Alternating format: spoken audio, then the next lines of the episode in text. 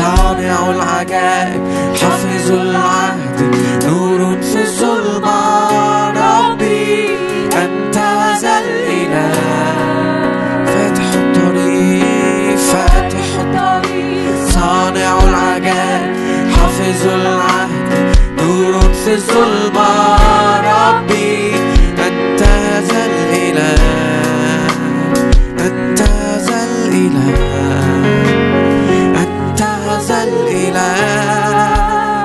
أنت ذا الإله أنت ذا الإله حتى حتى إن لم ترى عيني حتى إن لم يشعر قلبي أنت لا أنت لا أنت لا أنت لا تسكت حتى إن لم ترى عيني. إن لم يشعر قلبي. أنت لا أنت لا تهدى. أنت لا حتى حتى إن لم ترى عيني. حتى إن لم يشعر قلبي. أنت لا أنت لا تهدى. أنت لا حتى حتى إن لم ترى عيني. حتى إن يشعر قلبي. أنت لا أنت لا تهدى أنت لا أنت لا تسكت. فاتح الطريق صانع العجائب حافظ العهد نور في الظلمة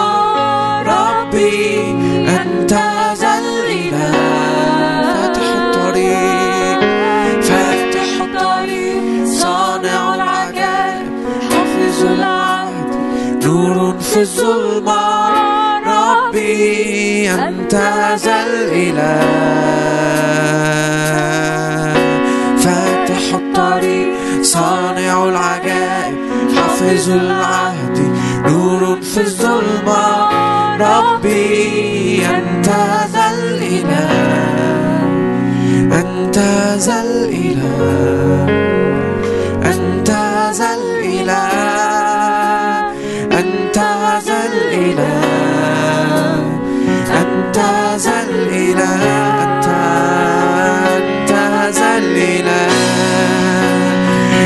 أنت ذا الإله أنت ذا الإله أنت أنت هذا الإله أنت هذا الإله أنت هذا الإله أنت هذا الإله أنت هذا الإله فاتح الطريق فاتح الطريق صانع العجائب. حافظ العهد نور في الظلمة ربي.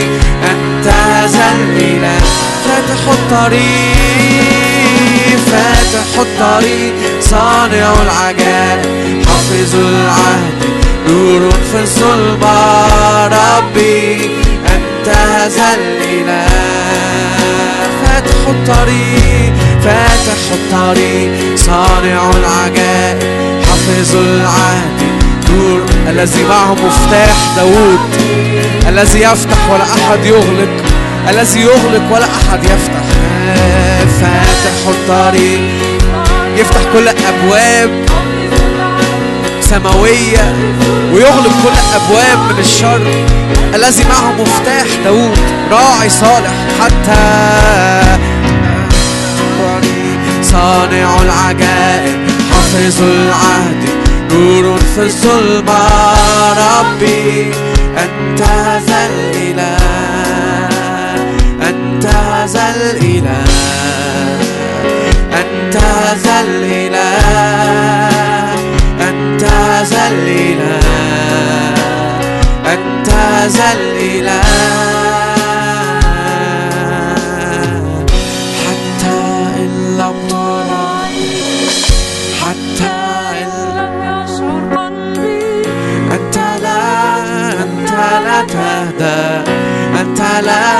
أنت لا تسكت حتى إن لم ترى عيني.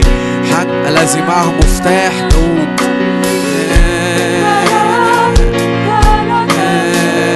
أنت لا حتى إن لم ترى. الإليون الرب المرتفع الرب العالي المتسلط في الأحداث.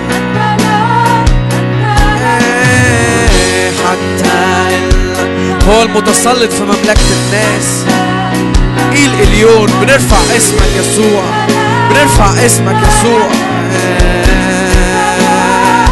حتى حتى إن لم تر عيني حتى إن لم يشعر قلبي.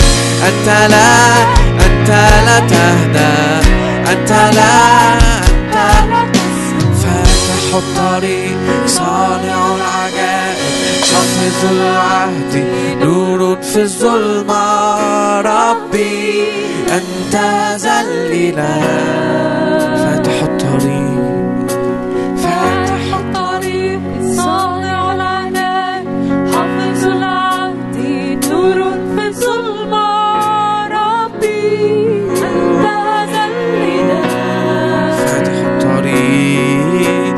فاتح الطريق. صانع العجائب. حافظ العهد نور في الظلمة. ربي أنت ذا الإله فاتح الطريق فاتح الطريق. الظلمة أيضا لا تظلم لديك. الليل مثل النهار يضيء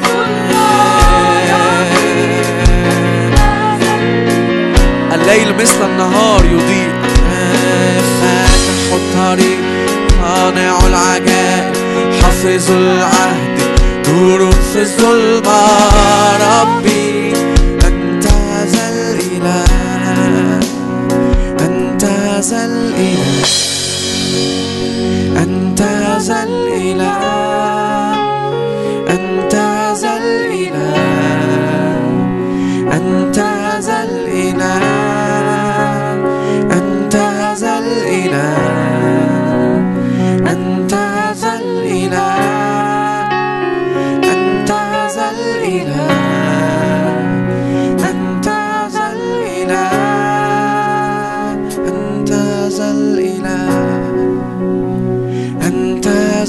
feeling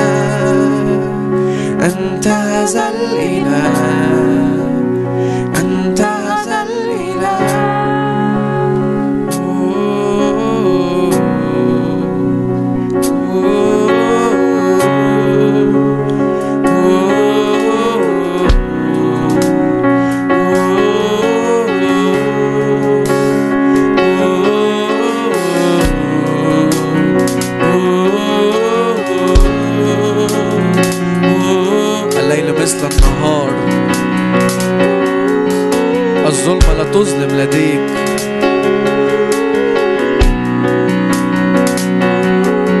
إيدك مرتفعة يسوع في المشهد. إيدك قديرة يسوع في المشهد. لا ظلمة باسم رب يسوع لأنه لا ظلمة لديك لأن الظلمة لا تظلم لديك. لأنك نور ليس فيك ظلمة البتة. وحتى لو يبان ضلمة بس ده ده بالعكس ده الفجر جاي. حتى لو يبان ضلمة ده بالعكس. ده كل ما بتزيد الضلمة ده معنى كده إنه الفجر قرب جدا. كل ما بتزيد الضلمة ده معنى كده إنه الفجر قرب جدا. لأنه الظلمة لا تظلم لديك والليل مثل النهار يضيء. نفس المشهد عندك ما بيتغيرش يسوع. نفس المشهد هو نهار. ايا كان اللي حاصل في الأحداث طول الوقت هنا عندك مشهد واحد هو نهار. فبتصدق كده إنك صالح إنك نور ليس فيك ظلمة البتة إنك متسلط في مملكة الناس. هللويا. إيل إليون. بنعلن إيل إليون. الرب عالي. الرب مرتفع جدا. الرب قدير جدا. أحبائي في, في, في الأيام دي في الأزمنة دي هذا الاسم بيزداد. هذا الاسم إيل إليون بيزداد. ومش إيل إليون كده من بعيد بن- بنعلن إيل إليون ده إحنا بنتحد بيه. بنتحد بيه وأجلسنا معه في السماويات فبيرتفع فبنرتفع معاه. بيرتفع فبنرتفع معاه. كل ما بيزيد الرب قدامنا كل ما بيرتفع الرب قدامنا كل ما بنرتفع معاه. على حساب الظروف على حساب الأحداث على حساب أي مشاكل حاصلة على حساب الواقع باسم الرب يسوع. إيل إليون يرتفع فنرتفع معاه. هللويا. وكل ما تزداد الموجة يزداد ارتفاعنا معاه. هللويا. حسبما أذلوه نموا وامتدوا. كل ما بتزداد الظلمة بننمو ونمتد باسم الرب يسوع لأن الظلمة لا تظلم لديك. والليل مثل النهار يضيء اعلن كده معايا. إله النور يسوع إله النور شمس البر يشرق شمس البر يشرق. مفيش ظلمة باسم الرب يسوع مفيش حاجة اسمها ظلمة. في الأزمنة دي آه بتزداد الظلمة بره بس والظلام الدامس الأمم. بس أما عليكي يشرق شمس البر أما عليكي يشرق شمس البر. أرض مختلفة كده باسم رب يسوع وحتة مختلفة الكنيسة تدخل فيها. بتزداد الظلمة بره بس بيزداد النور جدا في الكنيسة. فبيجوا يسألوا عن الرجاء اللي فينا. يجوا يسألوا عن الرجاء اللي في الكنيسة. يجوا يسألوا إيه سبب النور ده؟ باسم الرب يسوع. هللويا.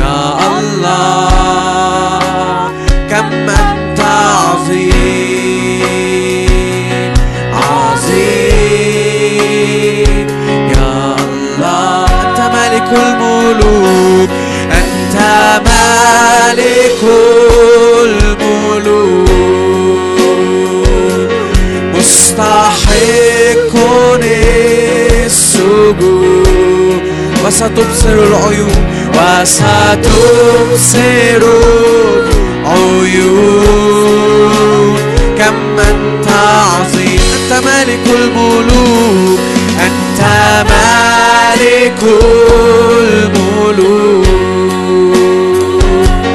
مستحق السجود وستبصر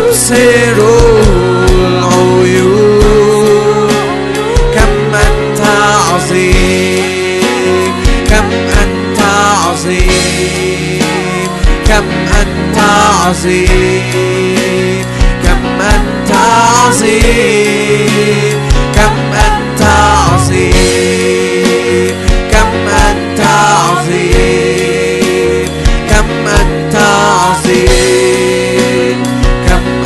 عظيم.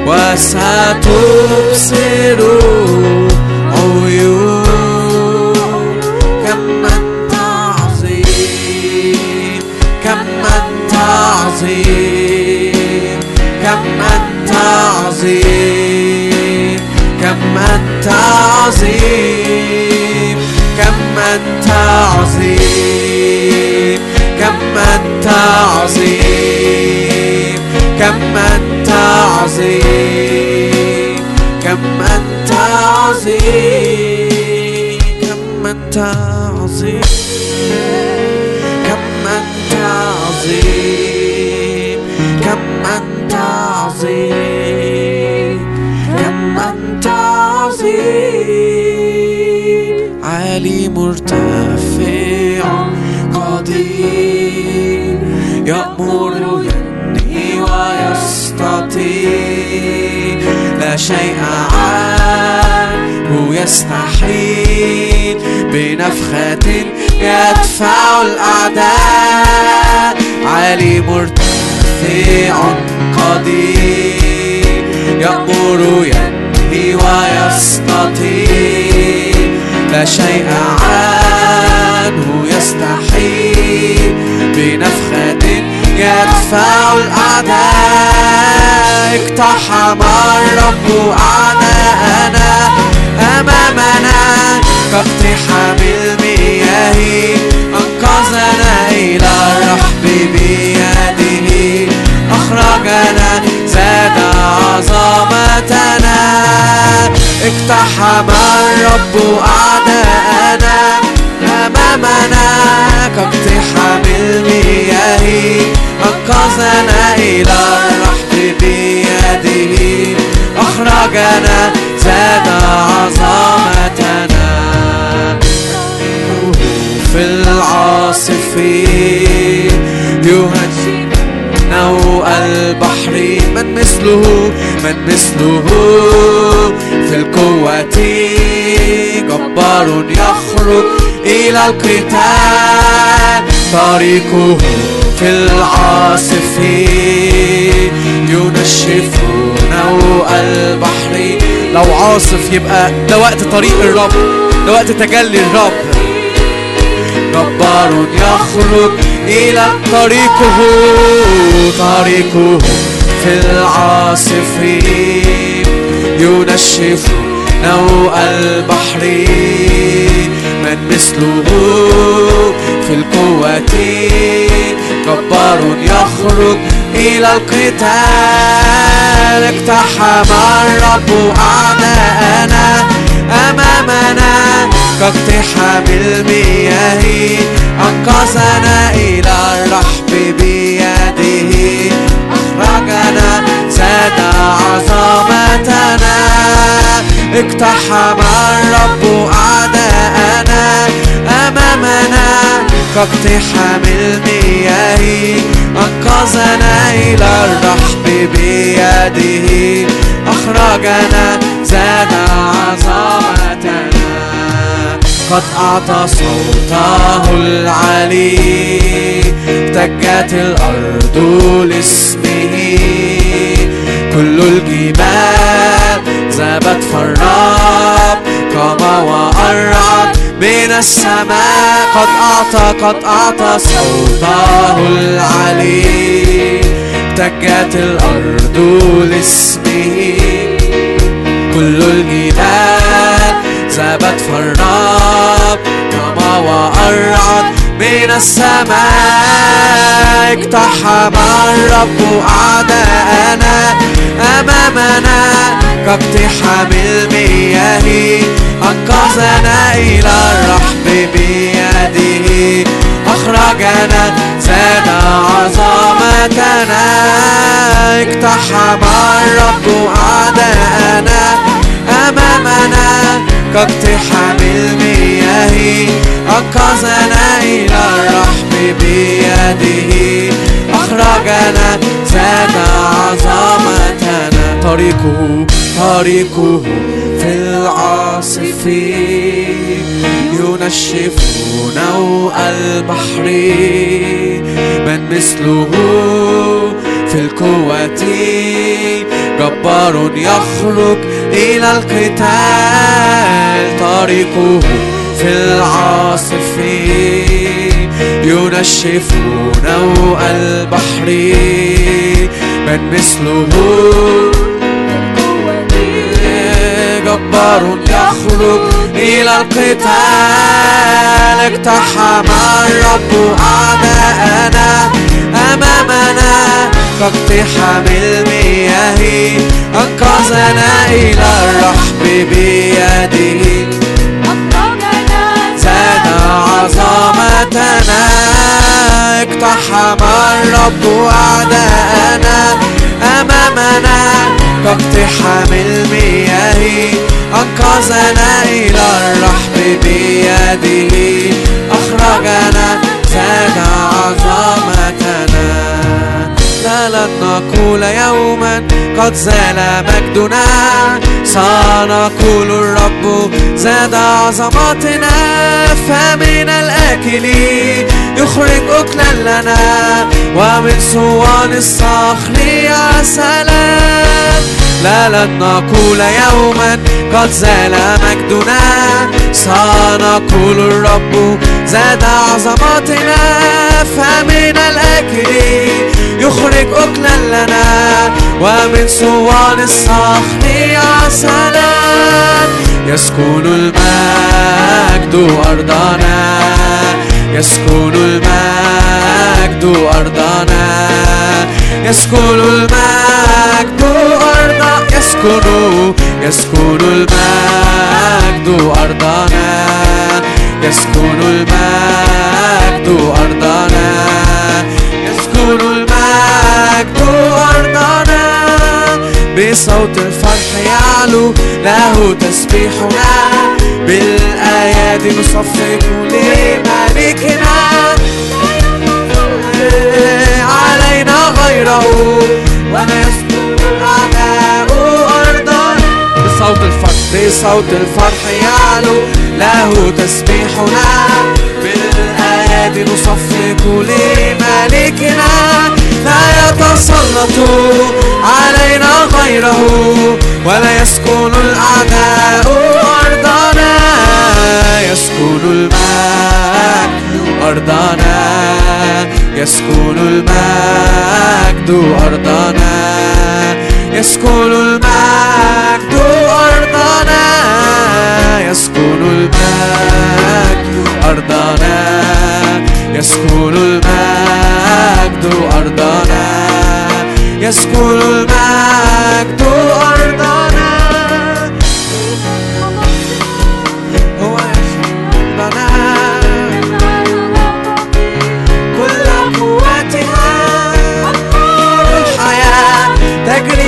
وسطنا عظمة قدراته الفائقة إله خلاصنا.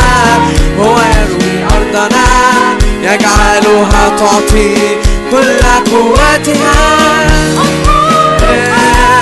تجري من وسطنا.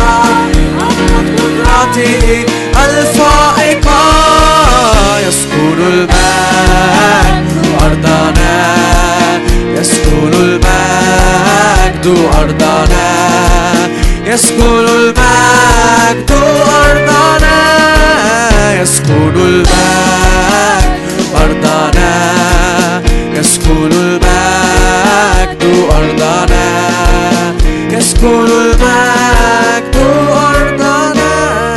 ترفع أرتاك أبواب دهرية يدخل ملك المجد بها. من هو هذا؟ ملك المجد الرب القدير الجبار ترفع أرتاك ترفع أرتاك. أبواب دهريات يدخل ملك المجد بها. من هو هذا؟ ملك المجد الرب القدير الجبار أنت قدوس أنت قدوس أنت مهوب. مجدك يملأ الأرض. إله عظيم إله جبار. ملك ملوك. كل أنت قدوس أنت قدوس أنت هبط مجدك يملأ الأرض. إله عظيم إله جبار ملك ملوك كل الأرض. تجعل في البحر طريقا لشعبك في المياه القوية مسلكا. تجعل الكفر مفاجر مياه. شعبك يحدث بتسبيح تجعل الكفر طريقا لشعبك في المياه القوية مسلكا. تجعل الكفر مفاجر مياه. شعبك يحدث بتسبيحك.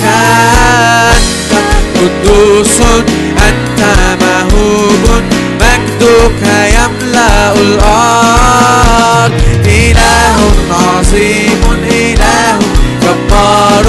مالك ملوك كل أنت قدوس أنت قدوس أنت مهوب. إله عظيم إله جبار.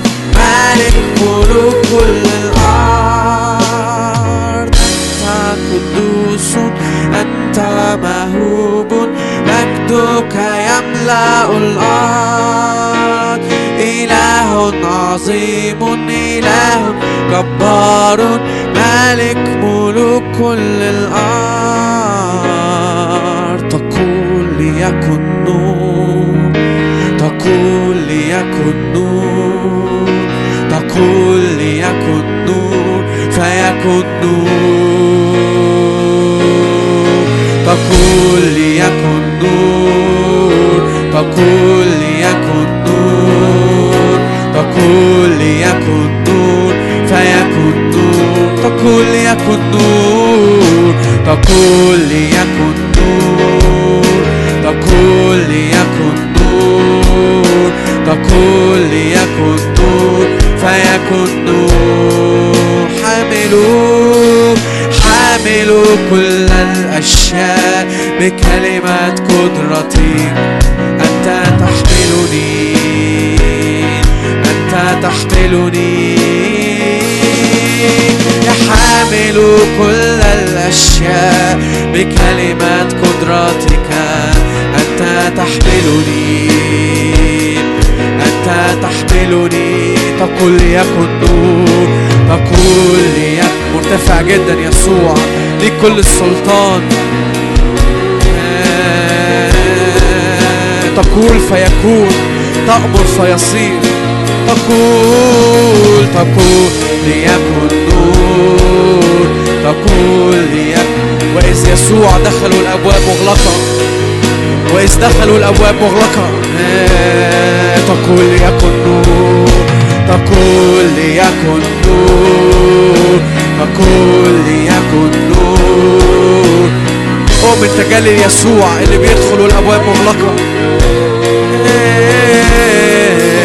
تقول ليكن نور لو الأبواب مغلقة ده مش معناه إنه الأبواب مغلقة ده معناه إنه يسوع داخل. حاملوا حاملوا كل الأشياء بكلمات قدرتك أنت تحملني. أنت تحملني. حاملوا حامل كل الأشياء بكلمات قدرتك أنت تحملني. أنت تحملني. تقول ليكن نور تقول ليكن نور. تقول ليكن نور تقول ليكن نور فيكن نور تقول تقول ليكن نور تقول ليكن نور تقول ليكن نور فيكن نور إن سرت في وادي ظل الموت إن سرت في وادي ظل الموت أخاف شرا أنت معي. ترتب قدامي مائدة تجاه مضايقي. إن في وادي وادي ظل الموت ده معناه إنه ده وقت مايدة الرب بيرتبها وقت سفرة وقت نقعد ناكل ونرتاح. إن سرت في وادي ظل الموت. لا أخاف شرا أنت معي. ترتب قدامي مائدة تجاه أنت صالحون أنت صالح. هو ده السر إنك صالح يسوع. أنت صالحون أنت صالحون. يا يسوع أنت صالحون أنت صالحون أنت صالحون طيب القلب يا يسوع يا يسوع أنت راعيا أنت راعيا راعيا الأمين إلهي أنت دوما معين.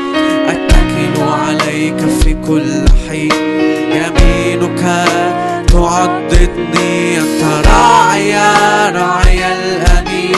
إلهي أنت دوما معين. أتكل عليك في كل حين. يمينك تعضدني أنت صالحون أنت صالحون أنت صالحون يا يسوع. أنت صالحون أنت صالحون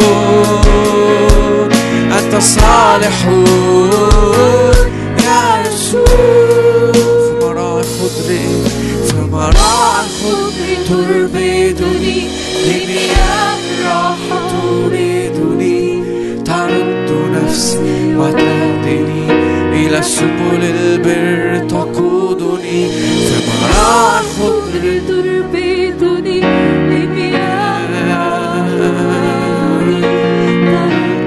الجبال إلى قلب البحار. تعج وتجيش مياهها. بس في مشهد تاني. نهر سواقي تفرح مدينة الله. هو ده المشهد اللي الرب بياخدك بياخدنا فيه. ده المشهد اللي الرب بياخدك فيه. في مراعي في مراعي خد تربدني لمياه الراحة. نهر سواقي تفرح مدينة الله. في مياه صافية في نهر في راحة باسم رب يسوع. أنت صالحون أنت صالح. حتى لو المشهد بره انقلبت الجبال إلى قلب البحار. كاتب المزمور يقول كده. انقلبت الجبال إلى قلب البحار تعج وتجيش مياهها بس في نهر سواقي تفرح مدينة الله. أنت صالحون أنت صالحون يا يسوع صالحون أنت صالحون أنت صالحون أنت صالحون يا يسوع أنت صالحون أنت صالحون أنت صالحون أنت صالحون. يا يسوع في حضنك الدافي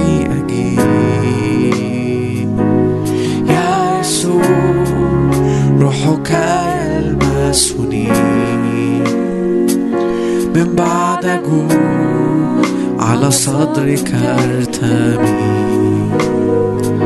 وأستريح تشفيني تملأني تسبيح في حضنك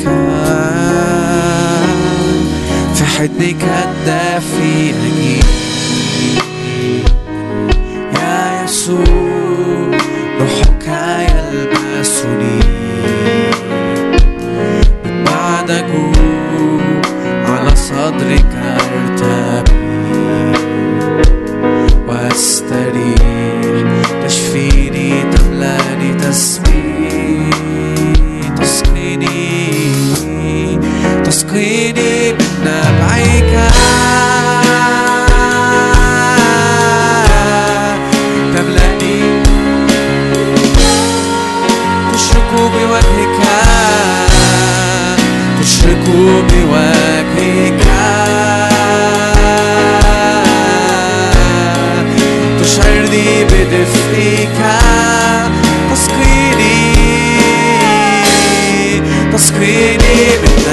تسقيني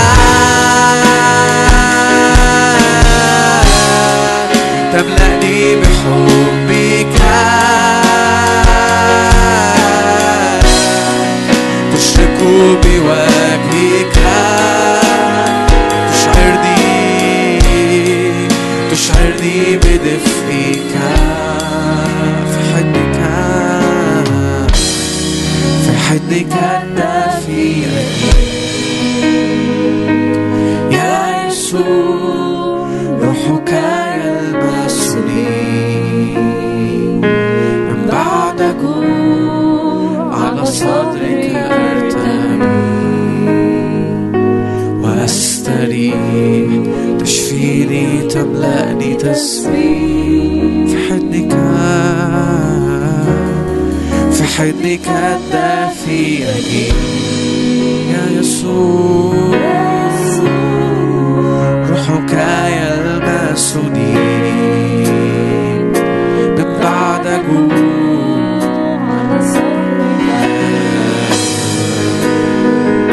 وأستريح.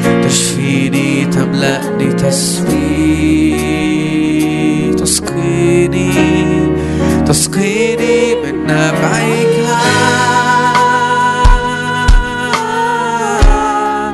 تملأني بحبك.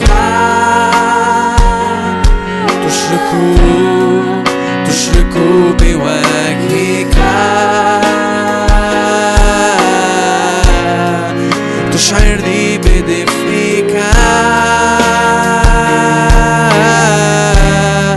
تسقيني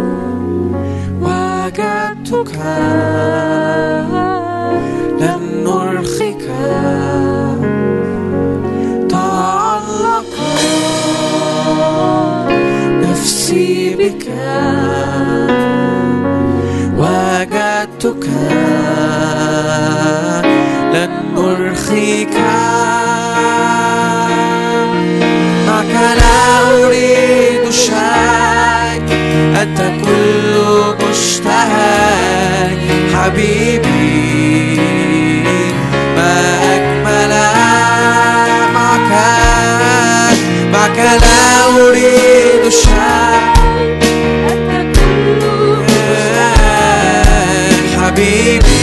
حبيبي ما أجمل والآن أسكب والآن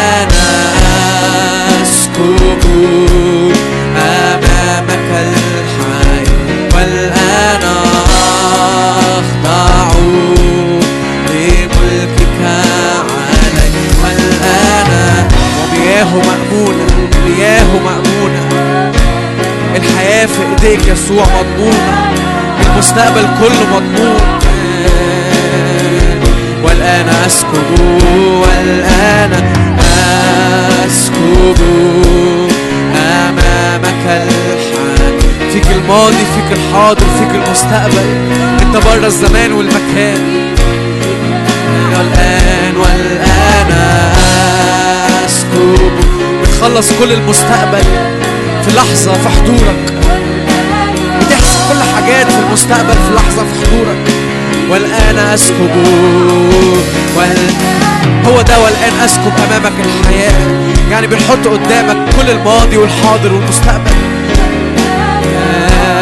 بيخرج من الآكل أكل بملكك علي معك لا أريد شيء أنت كل مشتهى حبيبي ما أجملك معك لا أريد شيء أنت كل مشتهى حبيبي تأكل ثمار الصحراء.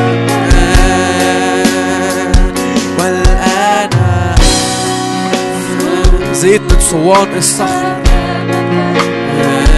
والآن أخضع لملكك علي والآن أسكب أمامك الحياة والآن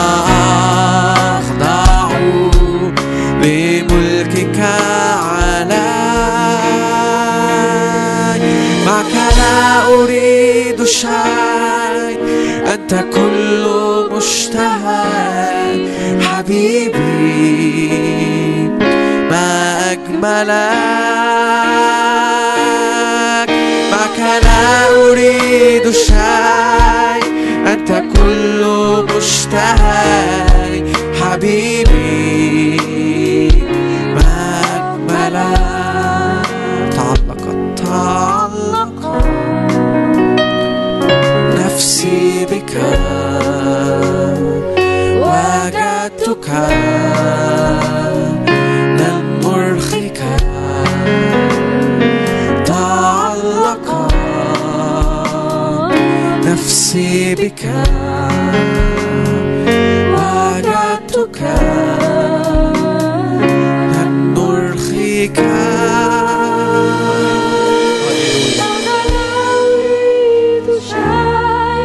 هللويا الأبرع جمال يسوع. ليس مثلك.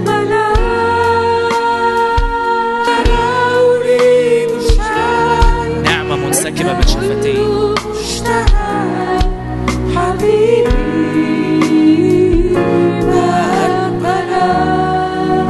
الأبرع جمال إليك بنأتي يسوع. إليك بنأتي يا رب. قد أتينا إليك نسكن فيك ندخل في المسيح في اسم الرب يسوع. ننظر وجهك نملي عينينا من جمالك. ملقان يا رب نعمة ملقان نعمة منسكبة النعمة من شفتيه. الأبرع جمال ليس مثله إله ليس مثله بين كل الآلهة. بنأتي ونجد يمينه مفتوحة يشبع كل حي من رضاه في اسم الرب يسوع. كل من نظروا إليه استناروا ووجوههم لم تخجل. نأتي بقلب كده وإحنا بكل بساطة وبكل بمحبة ونأتي ونجد آه، ذراعي مفتوحتين ويقول لنا كده تعالوا بكل اللي ليكم تعالوا لو عندكم أتعاب بس أنا أريحكم في اسم الرب يسوع. نأتي كده محملين حاجات تقيلة وحاجات صعبة بس عند قدمين يسوع المسيح. نطرح الكل بس مش بنقوم بس خفاف لكن بنقوم خفاف وبنقوم محملين بهبات وبعطايا وبالروح القدس ومحملين من مشابهة صورة الابن الوحيد يسوع المسيح. نأتي ونطرح عند رجليه الغالي عشان كده بنسكب الكل. عشان كده بنستغلي إن نتقدم قدامه في اسم الرب يسوع. عشان كده بنأتي بكل الأغلى ونكسر كل الغالي ويقول لماذا هذا الإتلاف؟ بس لأنه حبيبي يسوع ليس مثله ليس مثله. ليس في جماله. اسمه دهن مهراق في اسم الرب يسوع. وإحنا بنتغنى بهذا الاسم وإحنا بنرنم وإحنا بنتغنى بيه. زيت ينسكب مسحة تنسكب دهن ينسكب. فبينقل شعبه وبينقل ولاده الأحباء وبينقل العروس الكنيسة في اسم الرب يسوع. يسوع ليس مثلك. يسوع انت كل مشتهانا في اسم الرب يسوع هللويا. يسوع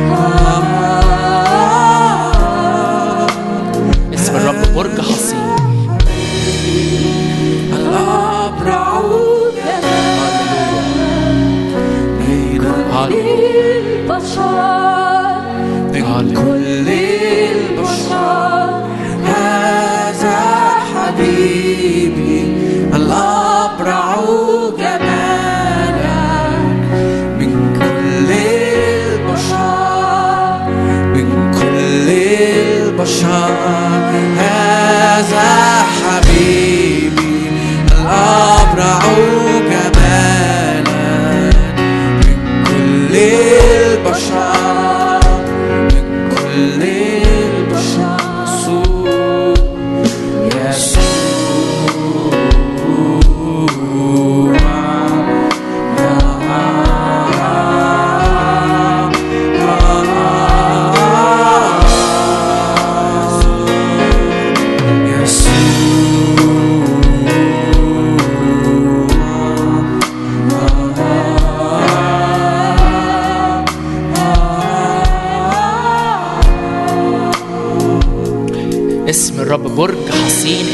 يجري الصديق ويتمنى.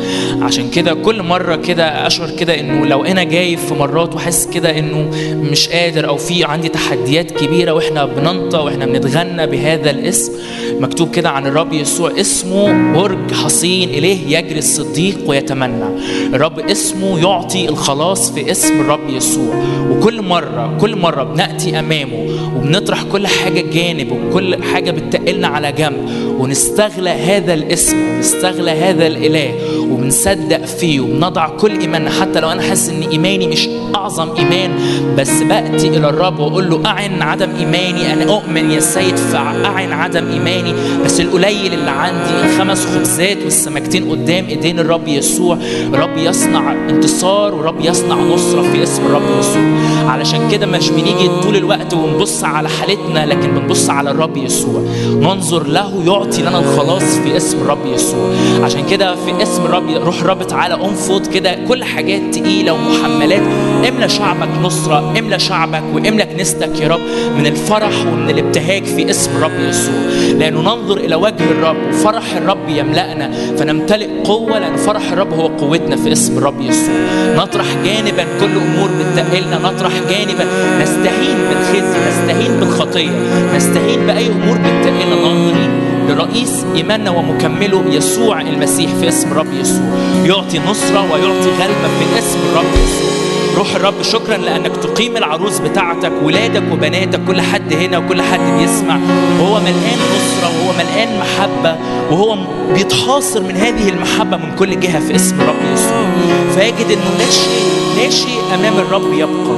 كل حصول وكل صدور كل حاجات مرتفعة أمام الرب وأمام معرفة الرب. نجدها هينة كلا شيء أمام الرب في اسم الرب يسوع. ونخرج منطلقين منتعشين. روح الرب مالينا روح الرب يحملنا في اسم الرب يسوع. كأبناء محملين على الأيدي الرب يحملنا طول الطريق في اسم الرب يسوع. الرب يقول كده أنا حملتكم كل الأيام القديمة أتيت بكم إلي في اسم الرب يسوع. فلا أخاف شرا لأنك أنت معي. عصاك وعكازك هما يعزيانني كل الطريق في اسم الرب يسوع. مش مهم التحدي عامل إزاي قدامي بس أنا أعرف الرب إلهي الذي أنا أنتمي له في اسم الرب يسوع. هو يحملني كل الطريق. هو الرب راعي لا يعوزني شيء من الخير في اسم الرب يسوع. أسير في وادي ظل الموت لا أخاف شرا لأنك أنت معي في اسم الرب يسوع. في وادي البكاء يصير ينبوعا في اسم لأنه معي الروح القدس يفيض فيا أنهار حياة في اسم الرب يسوع. هب يا روح الرب على كل ولادك وبناتك. هب يا رب وأقم عروس مجيدة في اسم الرب يسوع. هب يا رب علينا افتح عينينا على السر المعلن في المسيح يسوع. هب علينا وافتح عينينا فندرك عظمة يسوع المسيح الذي نحن واقفون فيه ومعه في اسم الرب يسوع.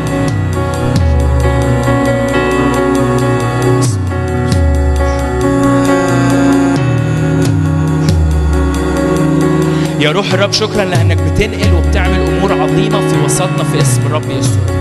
شكرا لأنك مع الوقت بتطرح مال بتخلينا نطرح مال الطفل جانبا وننمو ونتقدم إلى الكمال في اسم الرب يسوع. شكرا لأنه كلام بداءة المسيح نتركها عشان نتقدم إلى الكمال يا رب. شكرا يا رب لأنك بتاخدنا الخطوات في أعماق وراءك في معرفتك في اسم الرب يسوع. شكرا لأننا ننمو نتغير يتجدد ذهننا عشان ندرك وندخل لأعماق جديدة في اسم الرب يسوع. شكرا لأنه لا تتركنا في نفس المرحلة يوم ورا التاني. لكن يا رب بتاخدنا يا رب كل يوم وراءك إلى أبعاد وإلى أعماق في اسم الرب يسوع. شكرا وإحنا بنسير وراءك هي رحلة إيمان يا رب. الرحلة دي طول الوقت فيها عابرين يا رب متحركين يا رب في اسم الرب يسوع. طول الوقت متحركين من إيمان إلى إيمان والنعمة فوق نعمة تزداد ومن قوة إلى قوة ومن مجد إلى مجد في اسم الرب يسوع. الرب ينقلنا ويطلعنا من أماكن ومن حتت كان فيها تشكيل وكان فيها حتت فيها الرب عمالة يعمل تنقية ويعمل تشكيل ويحكي فيها في حاجات عميقة في داخلنا بس الرب بينقلنا كمان لأنه لا نبقى في الأرض زي ما هي لأن الرب يريد أن يعبر بينا ومعنا في اسم الرب يسوع. شكرا يا روح الرب لأنك ترسل روحك تحمل وتقود في اسم الرب يسوع. شكرا يا رب لأنك تفتح عينين شعبك فيدرك ما تريد أن تعلنه لنا في اسم الرب يسوع. بنحبك يا روح الرب بنطلب سيادتك بنطلب حضورك بنطلب يا رب نسكن أمامك يا رب في محبة تحاصرنا في اسم الرب يسوع. نحاصر في هذه المحبة المسكوبة علينا بالروح القدس. بنحب كلماتك افتح أذهاننا سيادتك يا رب سلطانك على كل ما يقال على كل الوقت اللي جاي في اسم الرب يسوع. لكل المجد يا رب. آمين. آمين. مساء الفل. عاملين إيه؟ بردانين؟ الجو برد جدا بس حاجة غالية إنه تبقوا متشجعين وتنزلوا وتيجوا وتستغلوا اللي الرب بيعمله. أنا مبسوط أكون معاكم النهاردة. في تنبيه صغير آه، قبل ما أبدأ إنه في مؤتمر الخدمة يوم الجمعة بعد اللي جاية مش الجمعة اللي جاية اللي بعدها آه، تكلفته 150 جنيه بس الخدمة هتشيل 50 فاحنا هندفع 100 هنتحرك لأستاذ يوسف آه، اللي يحب يسجل اسمه ويدفع الفلوس. أمين؟ أمين؟ آه، مبسوط أكون معاكم و... و... وهشارككم كده حاجة صغيرة مالية قلبي. بس قبل ما أبدأ في الموضوع اللي هتكلم فيه تعالوا نفتح آية كده في مزمور 68 اتشغلت بيها كده. مزمور 68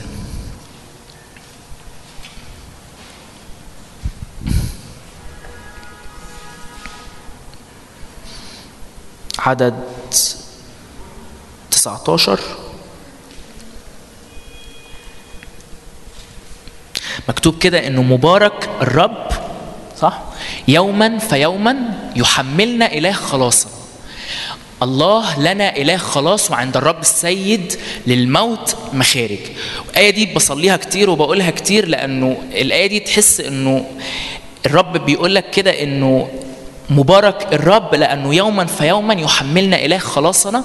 كل مرة بنستغلى فيها الرب كل مرة بنستغلى فيها الحضور الإلهي كل مرة باجي باتضاع و و و و وامتنان للي الرب بيصنعه كل مرة باجي بتوقع وباجي بإيمان قدام الرب دايما بلاقي الرب يحملنا.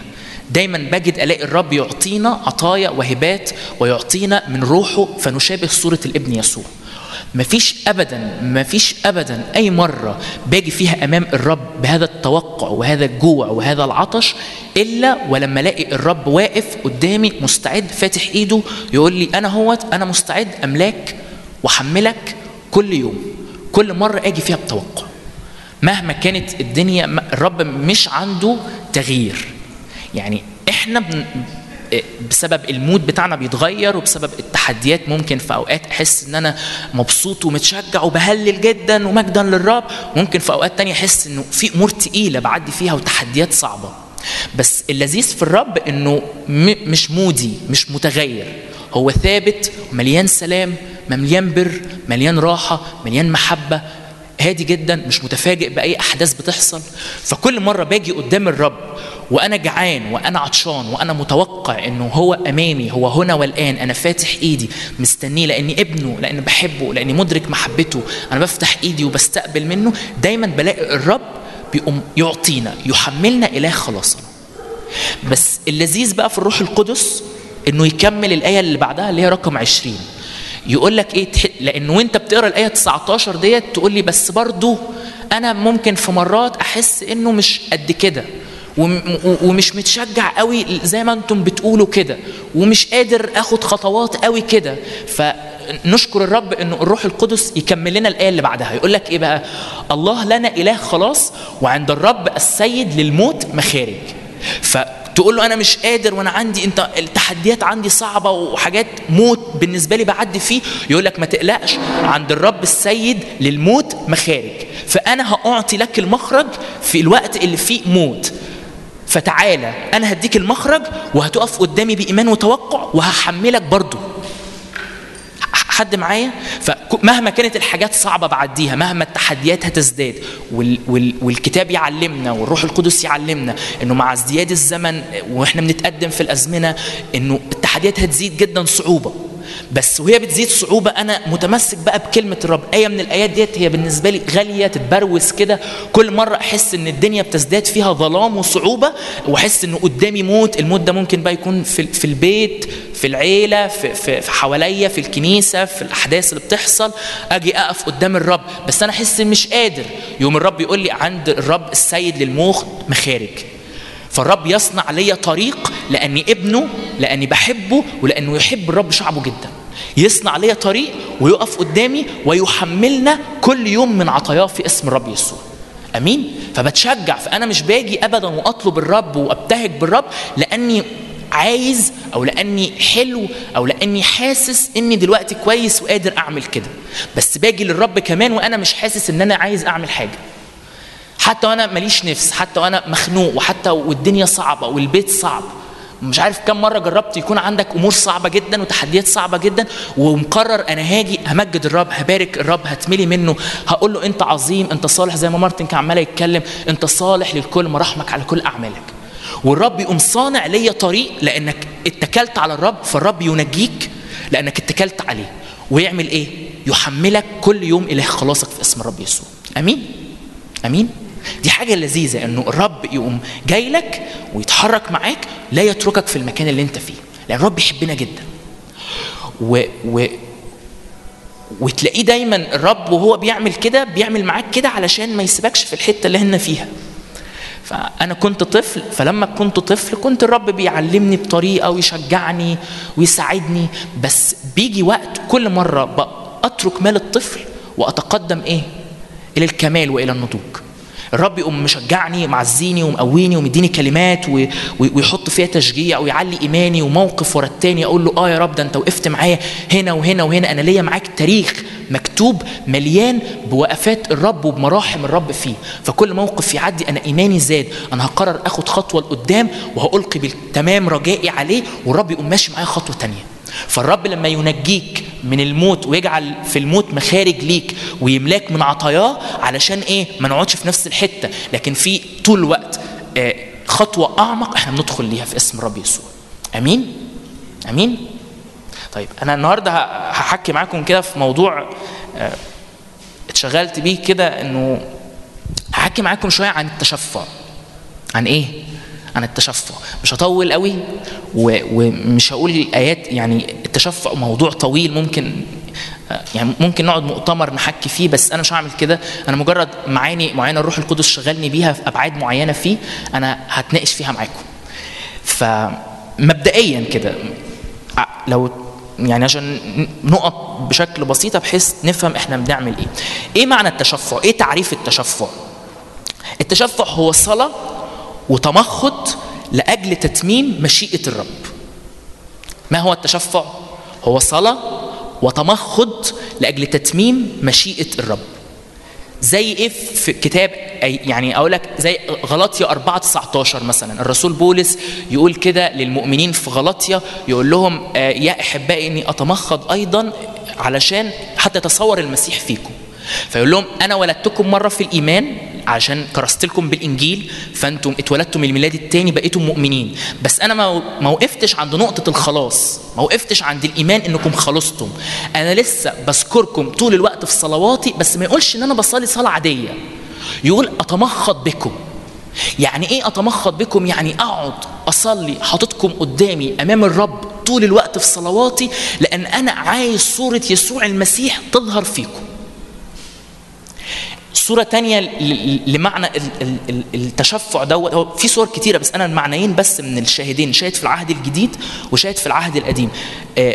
إيليا في ملوك الأول 18 41 ل 44 وهو بيقول لأخاب اجري يا أخاب علشان في مطر نازل. حد فاكر إيليا عمل إيه؟ إيليا قعد و و و ونزل راسه ما بين ركبتيه وقعد يصلي. شفتوا شكل الصلاة ديت؟ شفتوا الشكل دوت؟ إيليا يقول للغلام بتاعه روح فالغلام يقول له مفيش حاجة فيقول له طب روح تمام. مرة مفيش حاجة. تالت مرة كام مرة؟ سبع مرات. لحد ما فجأة قال له يا إيليا ده في سحابة بقدر كف. قال له إيه؟ قال له روح قول لاخاب اجري لبيتك بسرعة عشان حس دوي مطر جاي في اسم الرب يسوع. وهو ده بقى شكل التشفع. إني بقعد قدام الرب علشان أتمم مشيئة الرب اللي هو عايز يتممها على الأرض بس هي لسه مش حاصلة. فأنا مش بصلي صلوايه عادية اللي هو كأني كده إيه إيه إيه يا رب كده يا رب إحنا عايزين يا رب عايزين نهضة كده تحصل. في اسم الرب آمين. يا رب إحنا عايزين نهضة كده دقيقتين. يا رب عايزين نفسنا كده في خلاص نفوس يحصل. يا رب بيتي ما يعرفش الرب لسه بس أنا عايز بيتي يعرف الرب. وكأن الصلوايه تبقى قبل ما أنام بالليل كده أو أو كلمتين ما أقصدش قبل ما تنام بالليل بس أقصد الكروتة. أو أو أنا باكل كده وإحنا بناكل فيا رب ادي الناس وجارتنا اللي عندها مشكلة ومش عارف مين اللي قال لي صلي لي وتعبان وأنا قلت له هصلي لك. فأنا صليت لك يا رب كن معاه وباركه كده وشجعه. آمين. لا. التشفع هو صلاة وتمخض لأجل تتميم مشيئة الرب اللي هي مش حاصلة. ده ياخدني هتكلم في كام نقطة معينة إنه مشيئة الرب هي لسه مش حاصلة في الأرض. فإحنا بنطلب اللي على قلب الرب إن هو يحصل في الأرض. ومفيش حاجة مشيئة الرب ديت ما بتحصلش في الأرض أوتوماتيك. يعني يعني عارفين العبارات المستفزة جدا جدا وأتمنى ما يكونش حد بيقولها ولو أنت بتقولها تبطل تقولها. إنه إنه اللي الرب عايزه يكون بيكون يعني كده كده خليك قاعد مرتاح وريح نفسك اللي الرب عايزه هيحصل. لا اللي الرب عايزه مش دايما بيحصل. وبعدين عشان اكون مؤمن قوي فأقوم جايب آية وأقول الرب قال فكان أمر فصار ومن يقف أمام الرب بيقوله. الحقيقة مش ده المعنى أصلا بتاع الآيات ديت. واللي الرب بيكون عايزه يحصل في الأرض مش طول الوقت بيحصل في الأرض. لو أنا ما وقفتش قدام الرب وقلت له أمين يا رب أنا عايز وبتحد معاك إن اللي في قلبك دوت يكون. فتلاقي مثلا الآية يعني ممكن نطلعها مش عارف. تعالوا نطلعها. هوشع مثلا. هوشع 13 13 يقول لك إيه؟ انه إنه هوشع ده كان إنه إفرايم كان ابن غير حكيم. بيتكلم عن الدينونة اللي جاية على الشعب زمان في العهد القديم بس كان المفروض يتبعت له أنبياء وصوت الرب ليه فالشعب المفروض يتوب ويرجع للرب. بس إفرايم اللي هم مملكة إسرائيل ما كانتش حكيمة ما تابتش ما رجعتش للرب فالقضاء جه عليها. فيقول عن عن إفرايم إيه؟ ابن غير حكيم لم يقف في الوقت في موعد في مو في موعد في مولد البنين. فكان المفروض إن في حاجة تحصل الرب كان المفروض هيعمل حاجة بس هو مشيئة الرب للشعب إنه ما يهلكش. حد فهم؟ بس الشعب ما قدرش يكون حكيم ما فهمش ما وقفش في الموعد ما طلبش توبة ما طلبش غفران ما جاش للرب بكل قلبه فحصل إيه؟ حصل دينونة على هذا الشعب. ف... فمش كل حاجة الرب عايزها تحصل هتحصل. الرب عايز يعمل نهضة كبيرة في وسطنا. يس عايز بكل تأكيد يعمل كده. فكده كده أكيد هتحصل واحد هنا قاعدين وهنيجي نحضر اجتماع ورا التاني وإن شاء الله النهضة جاية. لا النهضة مش هتيجي بالطريقة دي. أنا عايز بيتي يعرف الرب وعايز بابا وماما يخلصوا وعايز قرايبي آه، بيتي كله يخلص ولما ما أروحش أنا لوحدي السماء. أنا عايز لما حياتنا تنتهي في الأرض جدي وعمتي وخالتي ومش عارف إيه يعرفوا الرب يسوع. أمين والرب عايز الكل يخلص إلى معرفة الحق يقبل ومش عايز حد يهلك. بس أنا لما أقعد أتمنى الأمنيات ديت مش دوت اللي هيعمل خلاص للنفوس. أمال إيه اللي هيعمل خلاص للنفوس؟ تشفع تمخض أخدهم آخد بابا وآخد ماما وآخد عيلتي وآخد صحابي. مين فينا بيروح مدارس أو جامعات أو دروس أو أشغال؟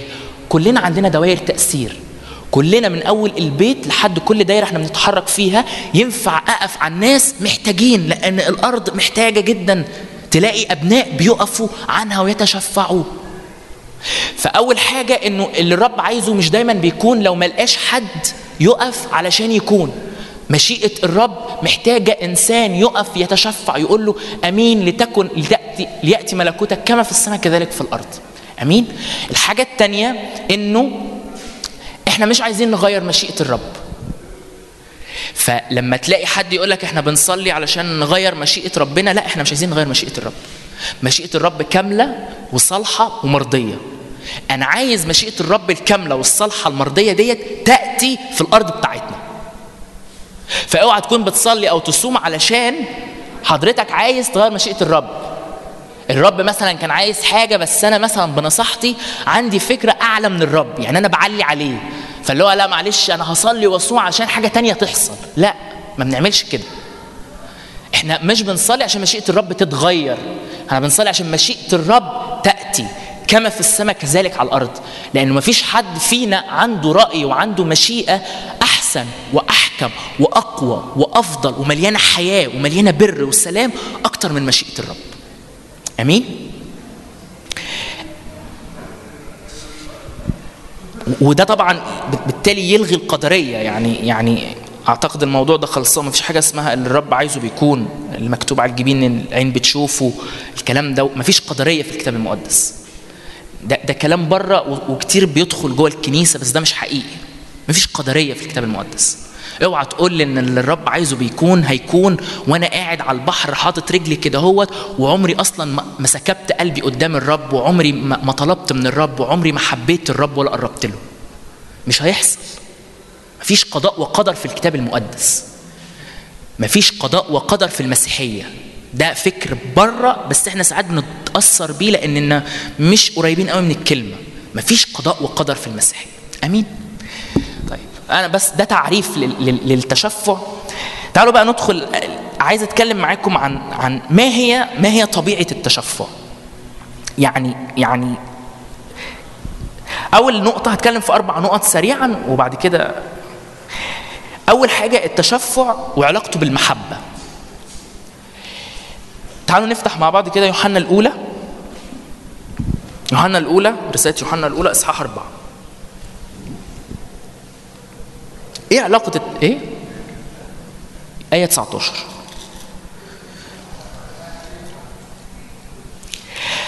لو أنا ما فهمتش مين هو الإله اللي أنا بتكلم ليه هكلمه غلط. لو أنا مش عارف مين هو شخصية الرب اللي أنا واقف قدامه فهوجه ليه صلوات غلط وهبقى مش فاهم قصده وهبقى مش عارف أنا بعمل إيه أصلا. بس يوحنا الأولى 4 19 يقول لك إيه؟ نحن نحبه لأنه هو حبنا اولا. والآية دي ممكن يعني إيه؟ تربع فيها وتخيم وتقعد وتقعد شوية. إنه يا جماعة الرب اللي بنقف قدامه ملقان محبة ورحمة بشكل يفوق العقل. فإحنا مش بنقف علشان نتشفع ونطلب مشيئة الرب إنها تأتي. وكأني عارفين ساعات التشفع ده بيقلب كأنه إيه؟ إن أنا واقف وهحارب. طبعا في حرب روحية بس افهموني كويس. إن أنا هحارب وعايزين حاجات كبيره تحصل وعايزين حاجات واو تكبر ومش عارف إيه. وأنا مش عارف مين هو الرب ومش عارف مين هو قلبه. ولو أنا مش عارف قلب الرب وطبيعة الرب وحياة الرب وأفكار الرب المعلنة ليا في الكتاب المقدس أنا طول الوقت هبقى بصلي صلاة غلط. لما أقعد قدام الرب واتنقع قدامه أفهم أبوته وأفهم قلبه وأفهم هو بيفكر إزاي وأفهم إزاي قلبه واكله على النفوس وأفهم إزاي إن كان صليبه لكل الأرض لكي لا يهلك أحد وأفهم إزاي هو يحزن لكل نفس مش بتعرف الرب وبتهلك وأفهم إزاي هو عايز كل القريبين والبعيدين يجوا يرجعوا تكون لهم حياة وتحصل المصالحة معاه. لما أفهم قلب الرب دوت عمري ما بيجي في يوم في الأيام كاني بقى بتعارك كده ومع نفسي وبدراعي وبقول أفكار غريبة وبطلع بصلوات غريبة. الإعلان بتاع محبة الرب لينا دوت مليان مليان شفاء للنفس ومليان قوة وإطلاق. ودايما أنا هقول لكم دوت وهقرأ العدد اللي بعده بس أنا عايز أبدأ من دوت. نحن نحبه لأنه هو أحبنا اولا وهي دي أصل وطبيعة الوصية الأولى والعظمى. فاكرين الوصية الأولى والعظمى اللي اتكرر في في الأناجيل الثلاثه متى مرقس لوقا الأناجيل الايزائيه ديت. يقول لك إيه؟ حب الرب هذه هي الوصية الأولى. إيه هي؟ حب الرب من كل قلبك نفسك فكرك وقدرتك. وحب إيه؟ قريبك زي نفسك. هي ثلاث أبعاد ليها. الأولى أنا بحب الرب ليه؟ لأنه أنا قاعد قدام الرب فعمالة بيحبني. زي ما كنا عمالين مش مش عارف كنت مدركين ده ولا قد إيه. أنا أنا أكيد كنت مدركين دوت. مارتن هو عمال يعبد كم محبه خارج. ممكن أقعد كده قدامه وأنا لو أنا مش عليا حاجة هفضل قاعد فاتح إيدي كده. املاني بهذه المحبة. املاني من هذا المحبة. املاني من هذه القلب. املاني من صورة شكلك يسوع وأنت على الصليب معلق. املاني من صورة فدائك ومحبتك لكل الأرض. املاني من الصورة اللي جعلتك تترك مجدك وتأخذ شبه جسد الخطية وتاتي في الأرض وتهان وتضرب وتدفن وتقام في اليوم الثالث علشان لا يهلك أحد. املأني بهذه المحبة. وأنا بتملي من هذه المحبة بلاقي فجأة نفسي عماله تشفي عشان كده ده ياخدنا للجنب الثاني من الوصية الأولى والعظمى أو البعد الثاني من الوصية الأولى والعظمى. إيه هي؟ حب قريبك كإيه؟ كنفسك. حب نفسي ديت مش معناها إن أنا بقى هقعد اللي هو أنا بحب أنا بحبني. لا مش معناها أنا بحبني. بس معناها إن أنا أدرك قيمتي وهويتي في المسيح. فالاقي كتير. مين فينا ما عداش في مرات كتيرة في أوقات كتيرة. بأمور فيها حاجات خاصة بالعيلة وأمور خاصة بالتربية وأمور آه، جرحتنا وإحنا صغيرين بقصد أو من غير قصد.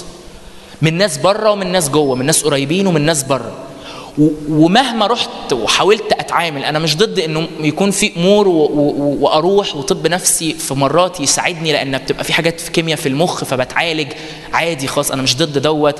بس لا شيء يستطيع إنه يشفيك نفسيا لأعماقك أكتر من هويتك في المسيح يسوع. أكتر ما أبقى فاهم أنا في قبوله في محبة معاه. وده مش فكرة في المخ. يعني دي مش أفكار. أنا مش بقول لك معلومة فأنت آه أنا عارف الرب بيحبني فأنا بحبه عشان هو بيحبني. لأ. ده اختبار كياني. يعني مش مش معلومة في الذهن. ده اختبار كياني. كيانيا بكون في المسيح. بلزق في المسيح. بقعد قدام الرب وأقول له أنا عايز أتحد بيك. روح الرب خدني لأعماق يسوع المسيح. أنا عايز أتحد بالمسيح يسوع. أنا عايز شلالات المحبة غمر المحبة الأباء يسموها كده تيارات المحبة اللي خارجة من الثالوث الآب للابن للروح القدس البيريكوريسيس دوت. يعني يعني شركة الثالوث ديت. عايز أقف في هذه الشركة من الثالوث. عايز أستقبل محبة. وألاقي الآب طول الوقت بيقول لي أنا بحبك.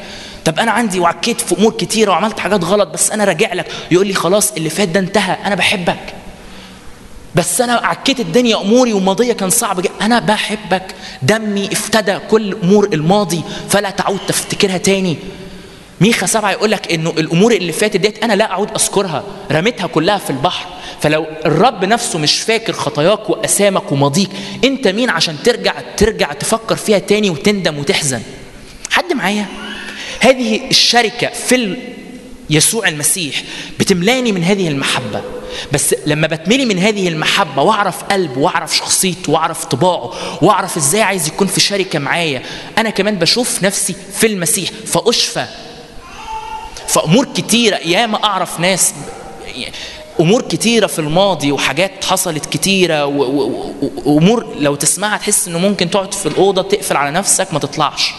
بس فقط بسبب ادراكه لمحبة يسوع المسيح اللي بتملاه يطلق حر يطلق فرحان ومليان محبة. رمية خمسة واحد كده يقول لك لنا سلام مع الله إذ قد تبررنا فلنا سلام مع الله. أنا عارف الرب عمل معايا إيه.